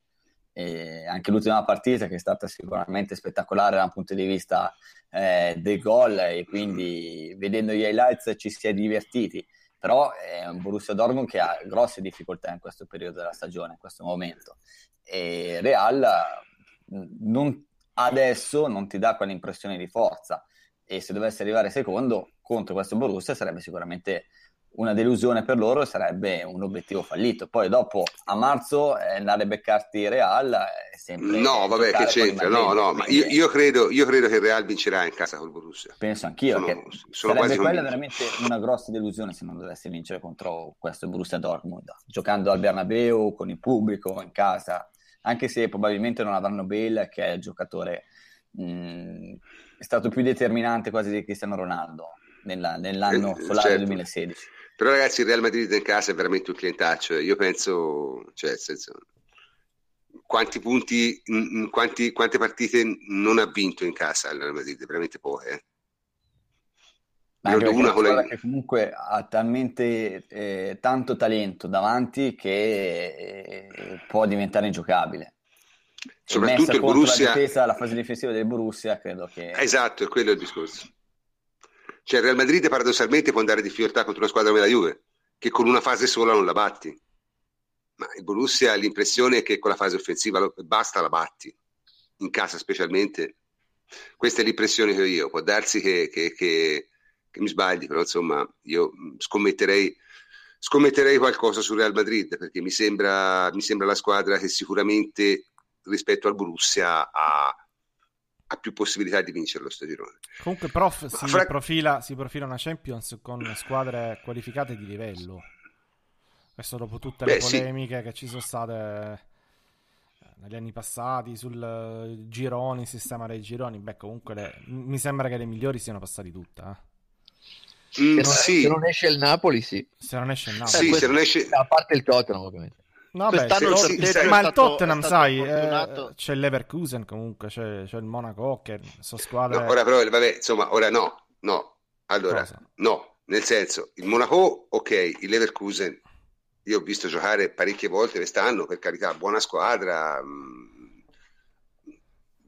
rispettabilissima, però eh, insomma se arrivasse secondo... che ha fatto nella... perché era così se, se, se, se, arrivasse, se arrivasse secondo datemi lui insomma ecco no, ma voglio dire ma parliamo del Tottenham che è arrivato dietro Ranieri cioè se Ranieri non ha la stima di, di, di, di Fleccio il Tottenham è, è vero anche questo eh, eh è vero anche questo, è vero anche questo. No, ma va detto che quest'anno se, se ha perso, ha perso la Premier il Tottenham l'anno scorso, raga, non l'ha vinta. Eh no, Ranieri, certo, certo. No, volevo, dire, volevo dire un'altra cosa, che dal punto di vista dell'equilibrio quest'anno il sorteggio ha aiutato perché non c'era il girone della morte sì, in vero. cui c'erano 3-4 squadre forti e quindi due le perdevi così. Eh, I gironi erano quasi tutti abbastanza equilibrati, vero, vero. alcuni più facili, altri più difficili, ma non c'era il girone o i gironi. Ma infatti, grandi scorso... escluse non, non, ce ne sono. Eh, esatto. Ma neanche grandi sorprese, quindi. Esatto. Sì, no, vabbè, sì, non ci sono state, no, sono d'accordo, sì, non ci sono state grandi sorprese. C'è stato però, secondo me, qualche, qualche segnale. Io però ritengo che il grosso problema dei gironi, dei gironi preliminari Champions League sia che nonostante cerchino in tutti i modi di, di renderli più equilibrati non c'è niente da fare. Cioè, la sorte è, è terribile, cioè vengono fuori sempre dei gironi complessi e quest'anno sono venuti fuori due gironi, quello del Napoli e quello dell'Ester, che onestamente sono gironi di bassissimo livello. Cioè l'Ester, Porto, Copenaghen e Brugge e Napoli, eh, Besiktas, Benfica e Dinamo Kiev sono due gironi dell'Europa League. Eh, non... E questo... Ma non c'è modo di evitarlo. Eh. Non c'è modo, no, ma eh, dico, è, è, non c'è modo di evitarlo, ma un po' avevano cercato perché questa l'idea appunto di non dare automaticamente la prima, eh, diciamo, la prima fascia per classifica UEFA, ma darla ai vincitori dei campionati fa sì che in teoria in seconda fascia ci siano squadre più forti. È chiaro? Però con i Quindi... preliminari fatti così arriveranno sempre squadracce alla fase a gironi. È Se vero. tu fai i preliminari, diciamo, aperti in cui il Rostov può incontrare il Liverpool, e eh, eh, vedi che i gironi di Champions hanno un altro, un altro spessore. Liverpool, faccio per dire, per dire una squadra che non è tra le prime, ma è più forte della prima di un altro campionato. Beh, diciamo, io stavo, stavo, andando a ripescare il mio file in cui io uh, registro le, quello che è successo. Ecco, francamente ci sono state delle eliminazioni, diciamo, abbastanza strane nel girone del... del um, cioè, diciamo che da, dalla pool dei non campioni sono venuti fuori veramente delle squadre di bassa classifica quest'anno. Cioè, sono state eliminate tutte le migliori. L'Olympiacos è stato eliminato l'Olympiacos giocava la pool dei, dei, camp- dei, dei campioni, no? però eh, diciamo quella eh, delle, delle, squadre, delle seconde squadre, no? De, dei campionati europei con classifica sotto il tredicesimo. È stato eliminato, è stato eliminato il Salzburg, è stato eliminato il Victoria Pilsen, sono state eliminate tutte squadre che avevano una certa esperienza di, di, di, Champions League e sarebbero state probabilmente meglio di, di quelle che si sono viste ma, quest'anno. Ma poi si è visto anche altro, cioè si è visto squadre che l'anno scorso hanno vinto il titolo e, e, quest'anno sono nettamente inferiori all'anno scorso, perché succede anche questo. Prendo il PSV ad esempio, perché stiamo parlando di quel girone lì. Quest'anno sì, è impresentabile. Sì, sì, L'anno scorso ha vinto anzi due, credo, campionati di fila eh, grazie anche ai suicidi altrui. Grazie anche ai suicidi di allenatori interisti. Eh, mm. Quest'anno è impresentabile. Ex, ex allenatori eh, ex, interisti. Ex. Quest'anno impres- ha fatto un punto. Sì, sì. Veramente impresentabile. Un punto in cinque partite, è veramente poco. Cioè rischia di, di essere, rimanere fuori anche dall'Europa League Oddio, c'ha l'ultima partita. sta, sta giocando, sta giocando malissimo anche in Olanda, eh, perché credo sia una quindicina sì, di sì. punti già di distacco dalla prima. Però voglio dire, cioè, l'ultima, questo, PSV, vincono, l'ultima poi... bellissima è PSV Rostov. Questa, cioè, il Rostov porterà tutti i pullman dal, dal, dal Don e si muoveranno tutti i pullman per metterli sulla linea di porta perché. Eh? Eh sì. Sarà, sarà, perché se, se il PSV batte il Rostov è terza perché all'andata hanno pareggiato. Quindi eh, eh, però deve, deve, deve, vincere. Deve, vincere, basta. Deve vincere basta, sì, perché hanno pareggiato l'andata. Deve vincere basta, deve vincere basta. E penso che per Rostov si porteranno i pullman per parcheggiarli sulla linea di porta, visto che normalmente giocano a quel modo, una partita ossia anche di più. Magari quella lì sarà la partita che mi vedo, sarà divertente. Perché... Tra l'altro, il Rostov ha già eliminato anche l'Ajax, quindi magari. Ah già, cioè, quella l'ho vista, tra l'altro, giocarono bene, giocarono bene. Catenaccio e contropiede anni 60, eh, proprio puro. Eh, però. però interessante, interessante come, come, come una squadraccia veramente il Rostov. Comunque anche i gironi diciamo, di, di, di, di Champions League sono stati eh, dissezionati e esaminati. Eh, voi pensate che con il nuovo regolamento, cioè che partirà nel 2018, giusto? Sì, sì, la riforma sì. è Quindi, quindi 2018-19, quindi diciamo ancora la prossima sarà con questo format qui? Sì. sì. Ok. Voi pensate che qualcosa cambierà? Ma la speranza c'è. E, e so. hanno tutte le intenzioni di hanno tutte le intenzioni di di cambiare, non è che cambiano così tanto per, cambiano perché hanno, hanno fatto i compiti a casa evidentemente. Cioè, la, la, la, riforma sarebbe di presentare quattro squadre dai primi quattro campionati, quindi quattro, anche dall'Italia. Ora, francamente, nel senso, magari ci va l'Inter, sarebbe da ridere. Questa è la strappata alla grande, Andrea Agnelli. Eh? Se le va bene, fur- se è le va bene. è Questa è l'unica, è l'unica Questo è furto, furto con scasso. è, è- è chiaramente un furto al momento attuale perché vedendo i risultati delle scuole italiane di oggi noi in Europa facciamo veramente una fatica cane ma mh, è anche l'unica speranza che ha il movimento italiano per uh, alzare un po' l'asticella perché comunque portando eh, quattro squadre eh, fisse in Champions League ricevi un budget maggiore hai possibilità di spesa e quindi qualcosina in più riesci a fare poi dopo sta sempre le capacità manageriali dei- delle varie società e anche quelle degli allenatori. Intanto, ragazzi, il, Sassuolo, il Sassuolo è eliminato. Eh? Sì, sta solo eliminato, ha perso 3 a 2. Comunque, prof, visto che ne stiamo parlando della riforma della, E la Roma è qualificata, tra l'altro, anche questa.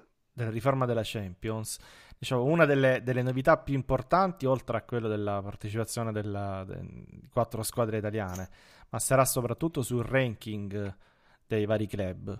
Eh, non si andrà più per eh, ehm, campionato, eccetera, ma eh, non so se l'avete letto, ci sarà eh, il posto nelle fasce dei sorteggi sarà affidato ad un eh, calcolo che verrà fatto. Il ranking si baserà su tre blocchi di risultati dal, dall'inizio della Coppa Campioni fino all'inizio della Champions League, credo 56-93, Sì. poi dal 93 al 2008 e poi infine l'ultimo decennio dal 2008 al 2018. Ovviamente l'ultimo blocco poi sarà un po' di più, quindi ci sarà eh, questo, questo modo di calcolare il ranking che baderà al- alla storia del club, ai risultati storici del club e poi a quelli degli ultimi decenni. Sarà- saranno questi a pesare più della- de- dell'aver vinto il campionato piuttosto che eh, partecipare ad un campionato piuttosto che un altro.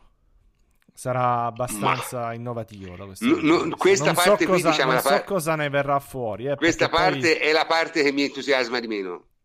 È parte Ma è la vera meno, novità. La vera novità è questa. Mm.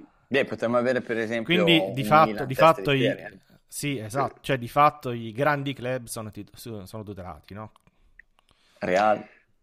Eh, Sì, ma vabbè, ma Real, che sia in tutti... Ma, ma no, Barcellona, problema... eccetera, allora, ci andranno sempre. Vabbè, vabbè, ma il Reale e il Barcellona comunque sono forti. Cioè, il problema Certo, è magari se... insomma, Magari un in Inter, teoria un si- Milan, eh, sono quelle beh, squadre un che- Ajax, un Ajax, certamente, un, un Eh. Liverpool, che ne so. un Liverpool. Eh, cioè, evidentemente, boh, vabbè, ved- vediamo, vediamo come si sviluppa, è ancora troppo presto, capiremo poi quando, quando è il momento. Bene, eh, direi di abbandonare la Champions League di cui abbiamo parlato a distesa e beh, eh, c'è un'altra partita, eh, domenica. Domenica c'è un'altra partita e si ci, ci rituffiamo nel campionato e, e diciamo il campionato è estremamente interessante perché la Juve ha la possibilità di ammazzarlo in questo mese, in altre parole, perché eh, ci sono tutte le partite, diciamo, un po' più complicate, no? C'è il- in casa con l'Atalanta che personalmente non temo, il derby che invece mh, quest'anno mi sembra un elevato tasso di pericolosità e lo scontro diretto con la Roma, ma si comincia con un Genoa Juventus. Ora, visto che Davide non ha potuto fare la presentazione tattica della partita con Siviglia, ci parlerà invece lui di che partita ci dobbiamo aspettare domenica a Genova. eh. La solita, brutta quando si gioca a Genova. Cioè, nel senso che comunque quando si gioca mh, a Genova, premesso che il campo sarà in condizioni, credo, eh, difficoltose, e questo vale per entrambi, Allora, ma soprattutto ho guardato le- ho- un- attimo, ho guardato le previsioni. Sabato mattina, da sabato mattina non piove più. Quindi Eh, lì bisogna vedere forse... quanto drena il campo, eh. Ecco perché Beh, beh, sono 48 ore. eh. Comunque, la- la- il Genoa non sta vivendo un grandissimo momento di forma. È partito bene, poi dopo ha avuto un calo, una flessione. eh, sarà anche senza alcuni giocatori, ha diversi squalificati, Pavoletti infortunato. Però è una squadra che mh, Juric è, è praticamente l'allievo prediletto di Gasperini e quindi sostanzialmente gioca eh, nella stessa maniera.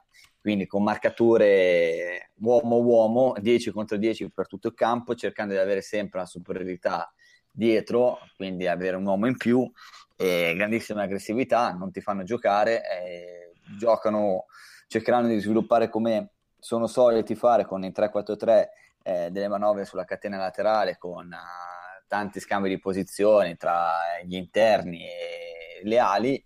E, è una squadra che comunque, come detto, non è in un grandissimo momento di forma, ma è una che corre tantissimo. Eh, e come le squadre di Gasperini, anche quelle di Juric dipendono dalla condizione fisica. È una partita nella quale la Juventus deve stare molto tranquilla, molto calma, non innervosirsi, questo lo sa fare e poi dopo aspettare eh, che arrivi il momento buono e quando arriva un momento buono eh, dare il cazzotto e portare a casa la partita. Quindi sì, eh, speriamo di, di, riuscire a... Formazioni, qualcuno prevede, si sa nulla, eh, gli infortunati, avremo qualche giocatore in più a disposizione, saranno gli stessi di martedì, qualcuno sa qualcosa? Ma, eh, forse rientrano Higuain e Benatia, almeno così oggi dicevano. Eh, mm. Però penso che magari ci sarà Chiellini a disposizione dal primo minuto. O forse di Bala certo. anche. Di Bala dicevano oh no. poi dopo oggi dicevano che potrebbe, ma forse è più possibile che possa rientrare contro, l'Atalanta, contro l'Atalanta, cioè nel senso che comunque in questo caso giustamente si va con la massima cautela perché Beh, è una partita nel quale se tu... Sì, eh no, ma eh, tra l'altro io ho la, ho, ho la, netta impressione che quest'anno ci stiano andando veramente piano, cioè, e, e oltretutto una cosa abbastanza strana perché Allegri è veramente particolare come allenatore perché io sono convinto che con altri allenatori, Higuain e eh, Benatia eh, martedì avrebbero giocato. Io ne sono assolutamente convinto, perché nessuno eh, dei due... Vero, prof, che l'anno scorso ci sono stati diversi episodi di eh, ricadute. Prof, quest'anno l'hanno me... chiamata, eh, l'hanno chiamata dall'inizio dell'anno, hanno detto proprio quindi magari un po' più cauto. Eh sì, ci sarebbero andati più cauti. Se tu hai preso una botta, eh, è inutile rischiare perché magari fai un, movimento e, e, rischi di farti male ancora di più. Così come Benatia che dovrebbe avere qualcosa a ginocchio, se non ricordo male. Eh, idem per Chiellini, cioè nel senso che Chiellini magari eh, l'anno scorso sarebbe stato recuperato perché comunque era a disposizione e non si sarebbe fatto giocare Rugani per dire che l'esperienza di Chiellini, la lotta uno contro uno, tutte le cose eh, invece comunque penso che avendo già avuto diversi episodi in cui Chiellini era entrato per poi fermarsi dopo 50 minuti, si è deciso di, giustamente secondo me, di andare con i piedi di piombo, andare tranquillamente senza rischi. Quindi, tra, l'altro, tra, l'altro, Rugani, questo fatemelo dire, se ne parlava anche prima, ma lo ribadisco, sta avendo veramente un, una crescita organica, cioè quella è veramente deve fare un giovane all'interno della Juve. Eh? Eh, mh, lo stanno gestendo veramente bene, secondo me. No, Perché, comunque insomma... è un segno di fiducia, eh, cioè nel senso che il fatto che non sia stato forzato il rientro di Chiellini per far giocare Rugani è un segno comunque che del giocatore ci si fida. È che comunque è stato buttato in una partita che, ok, non era decisiva e determinante per la qualificazione, ma eh, di fatto la Juventus ottenendo la vittoria si è qualificata e, e, contro una squadra che è in salute, in un ambiente molto caldo, che poteva... Lui non è abituato a questo tipo di partite, eh? mentre il resto dei giocatori lo sono, hanno grandissima esperienza, lui è quello che ha, ne ha di meno, è giovane, l'anno scorso ha giocato poco in Champions League, alcune partite pesanti però, eh, e ci sta che possa essere l'elemento a rischio, invece ha risposto molto bene, questo significa che tutti si fidano di lui. Mm-hmm. Poi ci sono le categorie, ovviamente ci sono giocatori più pronti, quindi questo fa parte del gioco. Però è cresciuto. C- è cresciuto, sì, è gestito molto bene. Eh, quindi la partita di... Qualcuno vuol dire qualcosa sulla, sulla trasferta di Genova? Eh, io no, però detto... vorrei vai, dire vai, sì. semplicemente questo, che avendolo conosciuto personalmente anche se sicuramente per la Juve un bene, mi spiace che si sia fatto male per l'ennesima volta, è tipo il quinto, sesto infortunio in un anno e mezzo Pavoletti, perché appunto è stato qua a Varese ed è un bravissimo ragazzo e secondo me si merita il meglio possibile. Per quanto riguarda il resto, appunto su Rugani, ehm, secondo me diciamo che è anche, tra virgolette, doveroso il fatto di dargli spazio senza forzare il rientro di Chiellini perché è, un, è uno, eh, magari poi non so, esagero io e lo vedo più forte di quello che è, però io lo vedo davvero come uno dei migliori eh, difensori under 21 d'Europa della sua generazione, per cui secondo me è una cosa anche quasi naturale, cioè Chiellini per l'amor di Dio è, è, fortissimo tutto quello che si vuole, però voglio dire si mette in campo Rugani che è vero è giovane, non ha tanta esperienza, però è un giocatore, cioè, secondo me ha un profilo molto importante, per cui insomma era una scelta sì. che avrei fatto anch'io al posto di, di Allegri. Ecco. Ma probabilmente Beh, se non ci fossero stati i precedenti di Chiellini, Chiellini avrebbe giocato però hanno fatto bene, cioè nel senso che comunque Chiellini è, ormai è fragile, sembra il Trezeguet degli ultimi anni che entra, si rompe, entra, si rompe. Ma Chiellini è quindi... un precedente, è tutto un precedente. Eh no, infatti, cioè... È il precedente. Eh, beh, eh, si, sa, si, sa, che giocatore è, per cui secondo me ha fatto benissimo a buttare dentro un ragazzo che è vero, appunto ancora non era abituato a certe pressioni e tutto quanto, ma che secondo me meritava la dimostrazione che la squadra e l'ambiente si fida di lui anche per situazioni di quel genere. Sì, anche perché non... se non si fossero filati, guarda, l'allenatore si può inventare 27.000 cose, bastava mettere Vra centrale, eh, stando terzino, mettere Storaro esterno, per dire, era una soluzione mm-hmm. un po' certo. tirata, però la potevi fare. Certo. No, secondo me è anche un'altra cosa, eh, che è questa capacità di Allegri di non drammatizzare mai le partite, cioè nel senso non è mai l'ultima spiaggia. Altri Beh. allenatori avrebbero percepito una partita del genere, secondo me, in modo diverso. Io sono sincero. Sì, ma a parte che non lo era l'ultima spiaggia di fatto, perché comunque avendo la, calma, certo, la, certo. la partita in casa, eh, però avevamo una formazione adatta per il tipo di partita che potevi fare. Cioè, ne, si è visto secondo me nel primo tempo. Ok. Mm, chiaro, avere, avere Guaini di Bala è un'altra cosa, però non è che eri messo così male, hai la fortuna di allenare la Juventus e riesci sempre a mettere in campo un 11 competitivo, decente, decente. molto competitivo. Io vi dico cosa mi piacerebbe vedere eh, domenica, mi piacerebbe vedere eh, Hernanes regista, Marchisi a sinistra e Pianici a destra. Non lo vedrò sicuramente, però mi piacerebbe vedere questa, questo, questo trio di centrocampisti. Sarei molto curioso di vedere che tipo di gioco si sviluppa a questo modo. Ah, eh, io, io vorrei rivedere, le, eh, stavo per dire la stessa cosa. Sarebbe il caso di vedere... per, meno, per vedere che è vivo, che non ha rubato le bici ad Allegro, che non ha fatto altri danni. O, pe- o peggio, o peggio. o peggio esatto. eh, vediamolo. Ma sai, la Juve non è una, squ- una squadra in cui che se- e nemmeno Allegri che seppellisce un giocatore se non ci sono delle ragioni, eh? Eh, qualcosa sarà successo. No, appunto, appunto. Quindi l'idea eh, è: quindi, insomma... se lo ha seppellito, vuol dire che ci sono delle ragioni. Mi piacerebbe che non fosse seppellito perché vorrebbe dire che non c'è nessun problema, mentre se continua a non giocare vuol dire che un problema c'è. E allora... Esatto, non eh, sappiamo quale, ma c'è. Esatto. Oh, magari esatto. semplicemente Comunque... Suraro viene visto uh, meglio da, da, Allegri, viene preferito da Allegri, eh, perché ci sta. Beh, considerando quello che ha combinato in 5 minuti, francamente viene da, viene da chiedersi. No, ma non, è, ma non, è, così, perché le ha combinate anche prima, ma viene lo stesso preferito alle Minà. Io, io, credo che sia sottovalutato il Sturaro, cioè nel senso... Sturaro è, sì, è un giocatore... Anche io lo credo. Allora, adesso, è un giocatore di cui Allegri si fida e si è fidato anche è nel un passato. nazionale, voglio dire, ha fatto... Però chiaramente, secondo me, Limina è più bravo, è più determinante nell'arco delle partite, eh. ha anche molta più fisicità. Cioè, quindi, Ma se, Allegri, se, Allegri se, deve fare una, guerra, scelta... se deve fare una guerra si porta a Sturaro, eh.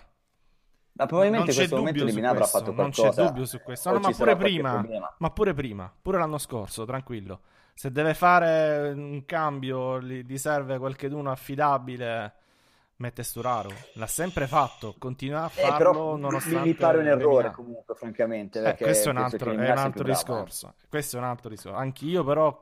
Eh, Allegri cioè, mi pare ci sono che delle situazioni la in cui pensi, dire, la pensi... mancano 10 minuti mancano 10 minuti, ci sta che tu metti, cioè, nella, nell'idea di un allenatore ci, ci, sta il pensiero. Metto Sturaro che è uno che entra, corre, eh, sicuramente energia me la dà, eh, mi rientra, mi dà una mano, è fresco, uh, la fascia se la fa, eh, magari Lemina è un po' più piego mentalmente ed entra non subito in partita perché poi dopo sono anche condizioni che un allenatore pensa nell'arco quando deve fare i cambi, però poi Sturaro tecnicamente commette di quegli errori in fase di, di, di passaggio che sono eh, francamente rivedibili e che boh, cioè, non sono da giocatore di Juventus questi.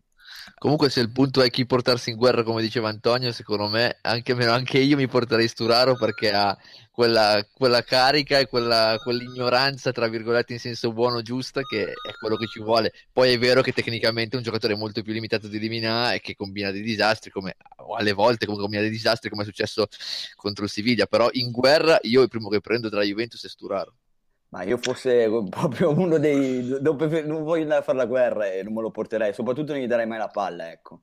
Cioè nel senso uno a cui non darei la palla, perché eh, ok, va bene il dinamismo e tutto, io se devo fare la guerra c'è un giocatore della Juventus che mi prendo e mi prenderò sempre, che è Mandzukic, perché comunque va bene a giocare, è anche gro- grande, grosso, qualche gomitata me la sa dare, e poi non ha giocato bene con Seviglia, ha fatto il gol della redenzione finale, ma eh, Mandzukic ecco, me lo vorrei. Dopo, e poi Chiellini che comunque... Vabbè, sì, Chiellini... Vabbè. Allora, scala, i, i, i, nostri, i, nostri, ascoltatori hanno percepito il segnale orario del cazzeggio e quindi chiedono a gran voce il cazzeggio. Eh, allora, io prima, prima parlo del cazzeggio. Inter, Inter. No, Inter no, ragazzi, è come sparare sulla Croce Rossa. Prima di parlare del, del cazzeggio, del cazzeggio eh, c'era una cosa che volevo chiedere a Sarri, Francesco Sarri, Sarri. Francesco. Vai, prof, vai. Allora, l'altra volta che, che, te purtroppo eri troppo occupato a scegliere l'arredamento del bagno, abbiamo eh, eh, parlato di, di, due ex giocatori e allenatori Juve stanno facendo molto bene all'estero. Uno è ovviamente Conte e quello di Conte tutti sapevano tutto. L'altro è Massimo Carrera che allena lo Spartak Mosca, di cui nessuno sapeva ovviamente nulla. Te sei l'unico che forse può sapere qualcosa. Sai qualcosa di, di, che sta facendo Carrera e che cosa Dello... sta dello Spartak Mosca in generale o di Carrera in particolare? Eh, beh, lo Spartak Mosca lo so che è una squadra che sta tue, nel tuo immaginario, prima o poi capiremo perché. Ma diciamo di questo Spartak Mosca, di quello di quest'anno, cosa sai? Beh sì, allora mh, mm, è una sorpresa nel senso che è un, è un outsider. Francesco? Francesco? Eh, Francesco sei sparito, sei sparito. Adesso è un outsider, siamo rimasti lì. Sì, è un outsider totale, una squadra di, di, età media abbastanza bassa, senza nessun giocatore di alto livello, nemmeno per il campionato russo, eh, che ha trovato giocatori diciamo inattesi eh, e che lo stanno portando avanti. Fa un gioco abbastanza contiano, nel senso semplice, lineare, eh, giocate pulite, mm, secondo me sta approfittando anche del fatto che eh, diciamo le altre stanno un po' deludendo perché lo Zenit eh, che comunque è lì ha un altro tipo di, di rosa il CSK Mosca ha un altro tipo di rosa la Locomotive che doveva essere una delle favorite, è, è quasi in lotta per retrocedere. La Locomotive è una squadra che ha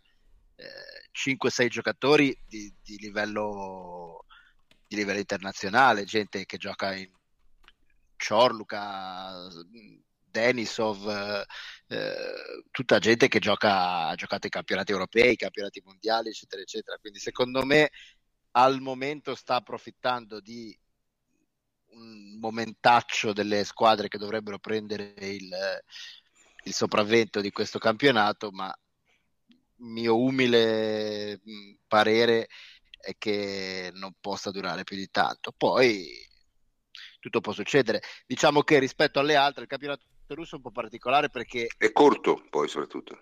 Corto è diciamo così, ha tutta una serie di di, di, di, problemi collaterali legati per esempio alle distanze e, quindi magari tu una squadra ha due trasferte eh, ma vicine mentre un'altra squadra gioca eh, una a Grozny e una a, a 2000 km di distanza e, e già solo questo ti, ti, rende complicata quella che potrebbe essere una trasferta semplice faccio per dire. Certo, ricordo ai nostri ascoltatori che in, in Russia ci sono nove fusi orari, tanto per essere chiaro. Eh? Esatto. E, e, quindi in un contesto del genere spesso vince la squadra più continua e, e più, più, solida rispetto a quella più forte, eh, come ha dimostrato per esempio il Rostov l'anno scorso che ha giocato un gran, un gran campionato semplicemente mantenendo il, eh, so dire, il, eh, la semplicità e la, la, la, la, regolarità di una squadra che giocava per non prenderle, cosa che spesso non, non, altre squadre non riescono a fare. Ok, perfetto. Allora, diciamo, il popolo ci richiede a gran voce il cazzeggio perché dice, ma come car- cazzeggio e carrera? No, cazzeggio non è carrera. E, e anche stasera il principe del cazzeggio è ovviamente Sarri perché è stato una volta di più, secondo me, esilarante. Nel senso, non voglio nemmeno fare un, un, un discorso di, di mh, risultato sportivo perché i gironi Champions League sono tutti difficili. Il Napoli non è una squadra che ha grande respiro internazionale, Sarri non è un allenatore che ha respiro internazionale e quindi ci sta di trovarsi in difficoltà. Ma la cosa veramente comica per me sono state le dichiarazioni dopo la partita. Cioè, un, prima o poi bisogna scrivere un libro sulle scuse di Sarri che stanno superando, credo, in varietà, intensità e creatività quelle di Mazzarri.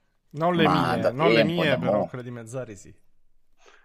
Eh, no, le tue Antonio, le, le, tue scuse sono veramente, però sai, te non fai l'allenatore di Serie A, quindi sono assai meno famose, ecco, mettiamolo così. Se vuoi possiamo parlare in una trasmissione, facciamo una trasmissione solo sulle scuse tue. Altro eh, che cazzeggio, sì.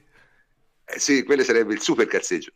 Però, dico, in- incredibile, perché le dichiarazioni che ha fatto, dice, ma la squadra è rimasta, eh, come si dice, eh, delusa dal risultato della partita eh, tra Besiktas e, e, Benfica.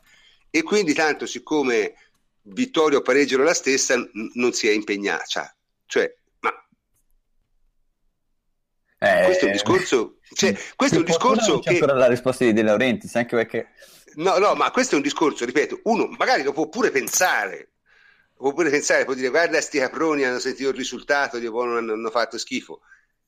Ma dirlo, secondo me, è incredibile, cioè denuncia una totale, secondo me, mancanza di professionalità. Cioè quando io dico che Sarri è un dilettante rotato, non lo dico per caso.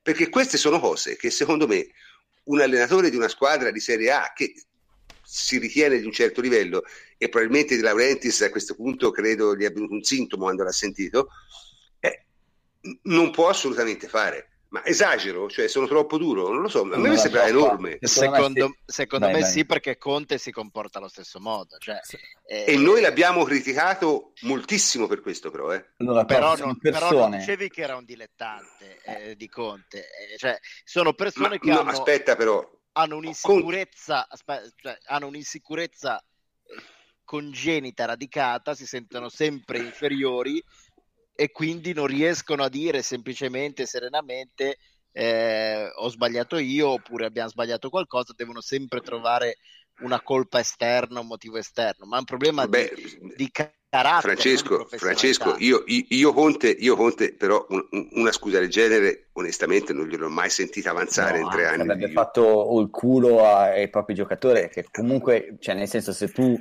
Ora, eh, hai una Conte, io sono il, primo che, sono il primo che ne riconosco i limiti caratteriali e l'instabilità, ma onestamente scuse di questo tipo non le ha mai messe avanti. Cioè, il massimo che Conte ha detto è il famoso discorso di 10 euro, che può essere una valutazione sbagliata sulla rosa che hai e non si deve fare lo stesso, ma questo mi pare nettamente di un altro livello.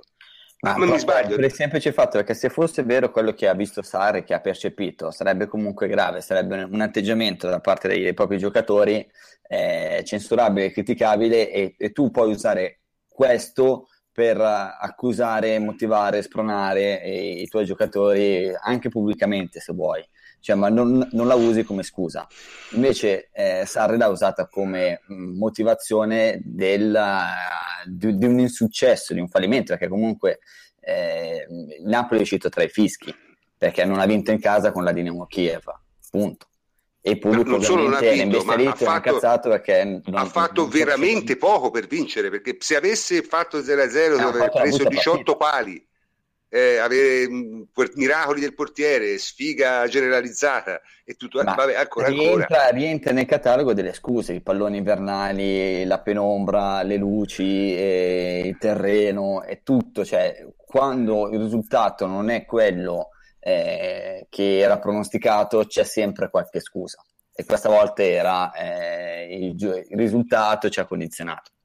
E ripeto, se fosse vero sarebbe molto grave e denota una carenza anche di personalità da parte del Napoli come, come Rosa, No, come giocatore. ma da E parte poi sua, cioè, della Rentis sarei, prof, sarei anche particolarmente incazzato perché comunque le vittorie, lo sappiamo, in Champions League hanno anche un, cioè, un milione e mezzo. Cioè tu non mi puoi venire a dire eh, abbiamo giocato così, vabbè, tanto vincere o pareggiare lo stesso.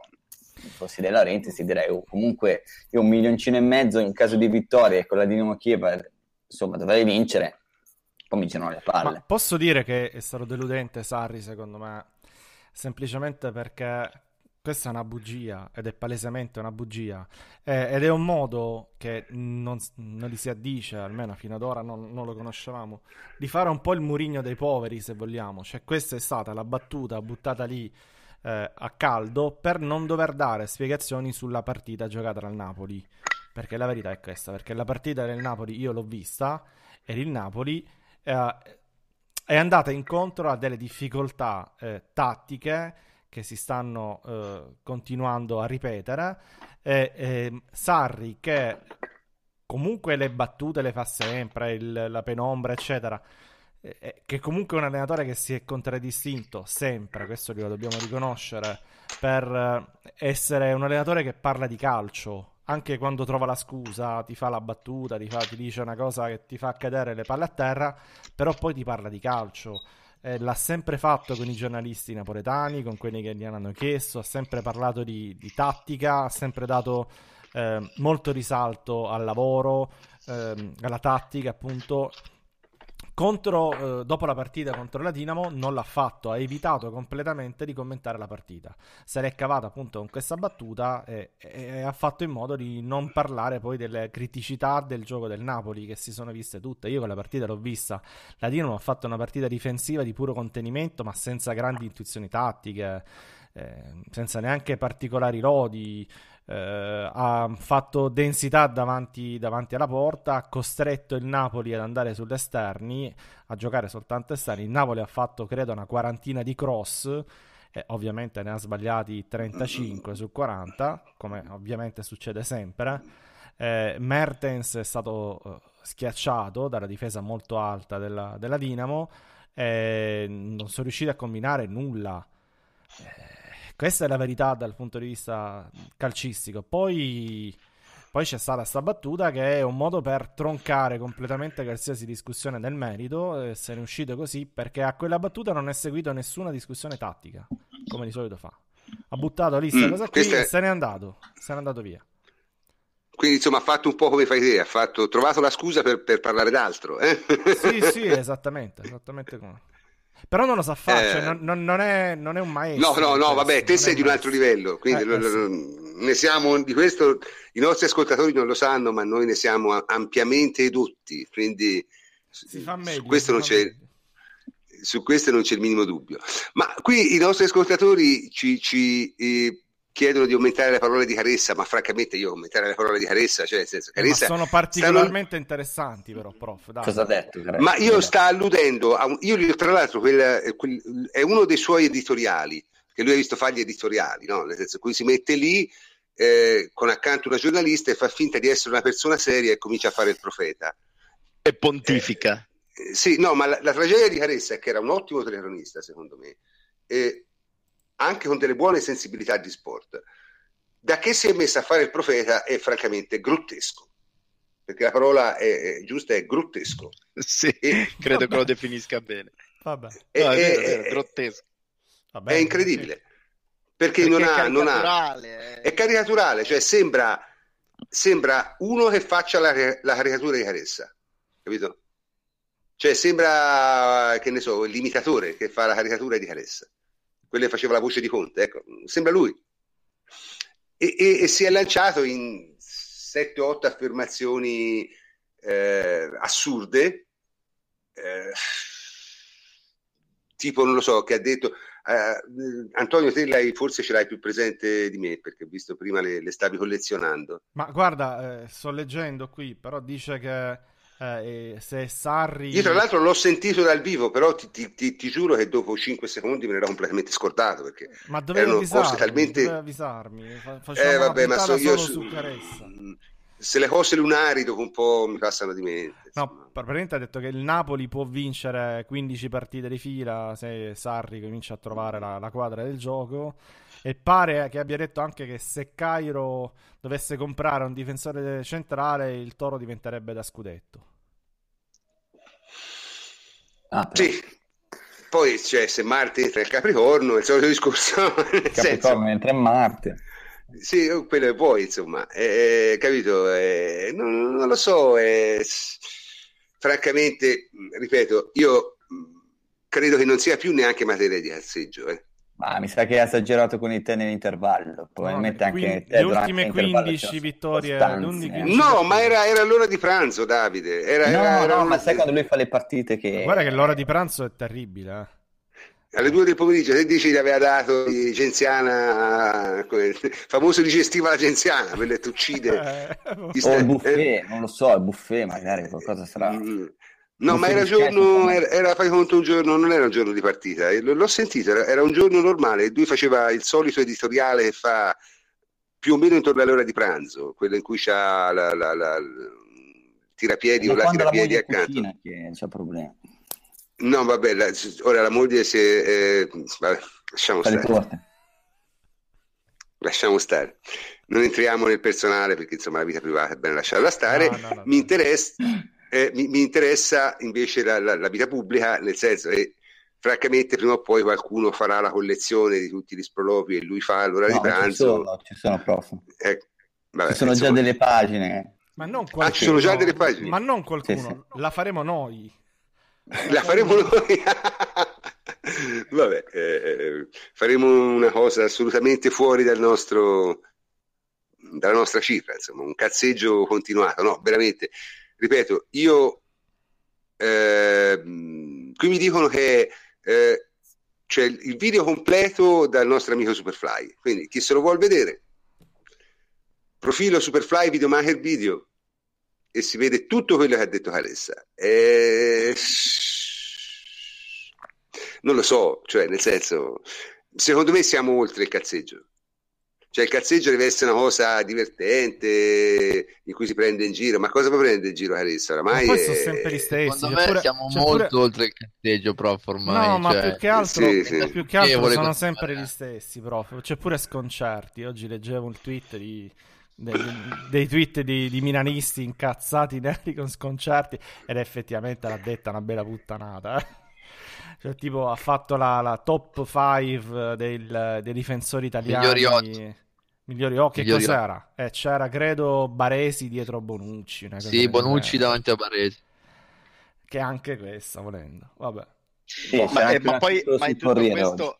a prescindere, una tristezza infinita perché, esatto, era sul Corriere, sul sito del Corriere, fatto come clickbaiting, cioè scopri sì, esatto. chi è il numero uno, Burglic, scopri chi è il numero due, Scirea, così, cioè sì, è una specie di slideshow per, per, fare esatto, kill. Esatto, esatto. Sì, sì, sì, sì. Un cioè, clickbaiting. Ma cioè, che, che il Corriere della Sera e o sconcerti si siano ridotti per raggranellare qualche euro a fare clickbaiting sui, sulle classifiche all time, siamo veramente a livello del blog di Beppe Grillo. Eh, fatte pure eh, male. Sì, sì, sì, sì, sì, No, ragazzi, non parliamo, non parliamo di per piacere di, di, politica perché la cosa è, è esplosiva. No, cioè, no, fare, faremo un, un hangout dedicato al, al referendum. No, ci si, avvicina, ci si avvicina al 4 dicembre, cioè, bisogna evitare ogni riferimento perché sennò si rischia veramente l'esplosione. Eh? Perché io c'ho, c'ho la, mi sta salendo la pressione a precisamente la pressione viscerale a 12.000 atmosfere. Quindi non evitiamo, insomma, parliamo di calcio e di carezza che, che, è meglio. Beh, comunque, diciamo, a parte tutto, chiudiamo la trasmissione con una nota eh, eh, lieta, no? La Juve è prima in classifica di 7 punti sulla seconda e prima nel suo girone di Champions League con 95% di probabilità di vincerlo. È l'unica squadra in Europa in questa situazione cioè non ce ne sono altre.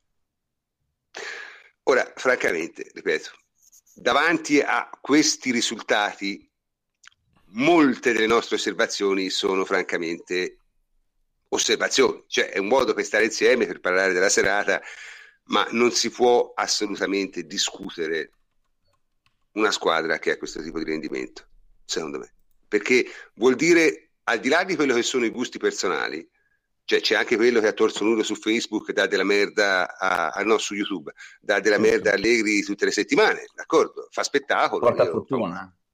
Non solo, ma poi va bene a lui perché fa un sacco di click, no? fa 15-50 mila visualizzazioni, quindi bravo, insomma, nel senso non... Poi abbiamo l'altro invece che è interista che invece fa eh, eh, 70 mila visualizzazioni prendendolo per il culo, no? cioè, sono fantastiche queste cose, oramai eh, sono diventati completamente autoreferenziali, no? è bellissima questa cosa. Quindi voglio dire, alla fine di che parliamo, insomma, però, però, però siccome a noi piace parlare di, di calcio, eh, Qui, qui, uno mi, mi, fa una domanda assurda. No, non, risponda, non risponda. Non risponda. No, chiudiamo, no, chiudiamo, no, dico, chiudiamo, la domanda, chiudere, no, chiudere. La domanda, la domanda che, mi, che, che mi fanno dice: prof, prof, scegli referendum sì, scudetto Roma oppure referendum no, eh, scudetto Juve. E il problema è che è una domanda improponibile perché Chiudere, nessuna delle due cose dipende dall'altra. Chiudere, chiudere, chiudere. No, ma nel senso è una domanda improponibile. Non, non sono, non sono due eventi alternativi. Quindi non, non sono obbligato a scegliere. Fiu, Questo è il punto. Eh? Cosa? Fiu, fiu, era No, vabbè, hashtag figurati, no, vabbè, ma dai. Era, era uno scherzo e come tale va risposto, insomma.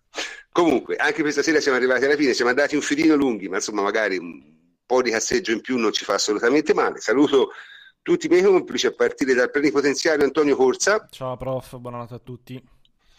Eh, Francesco Federico Pagani, ciao Francesco, Ciao prof, buonanotte.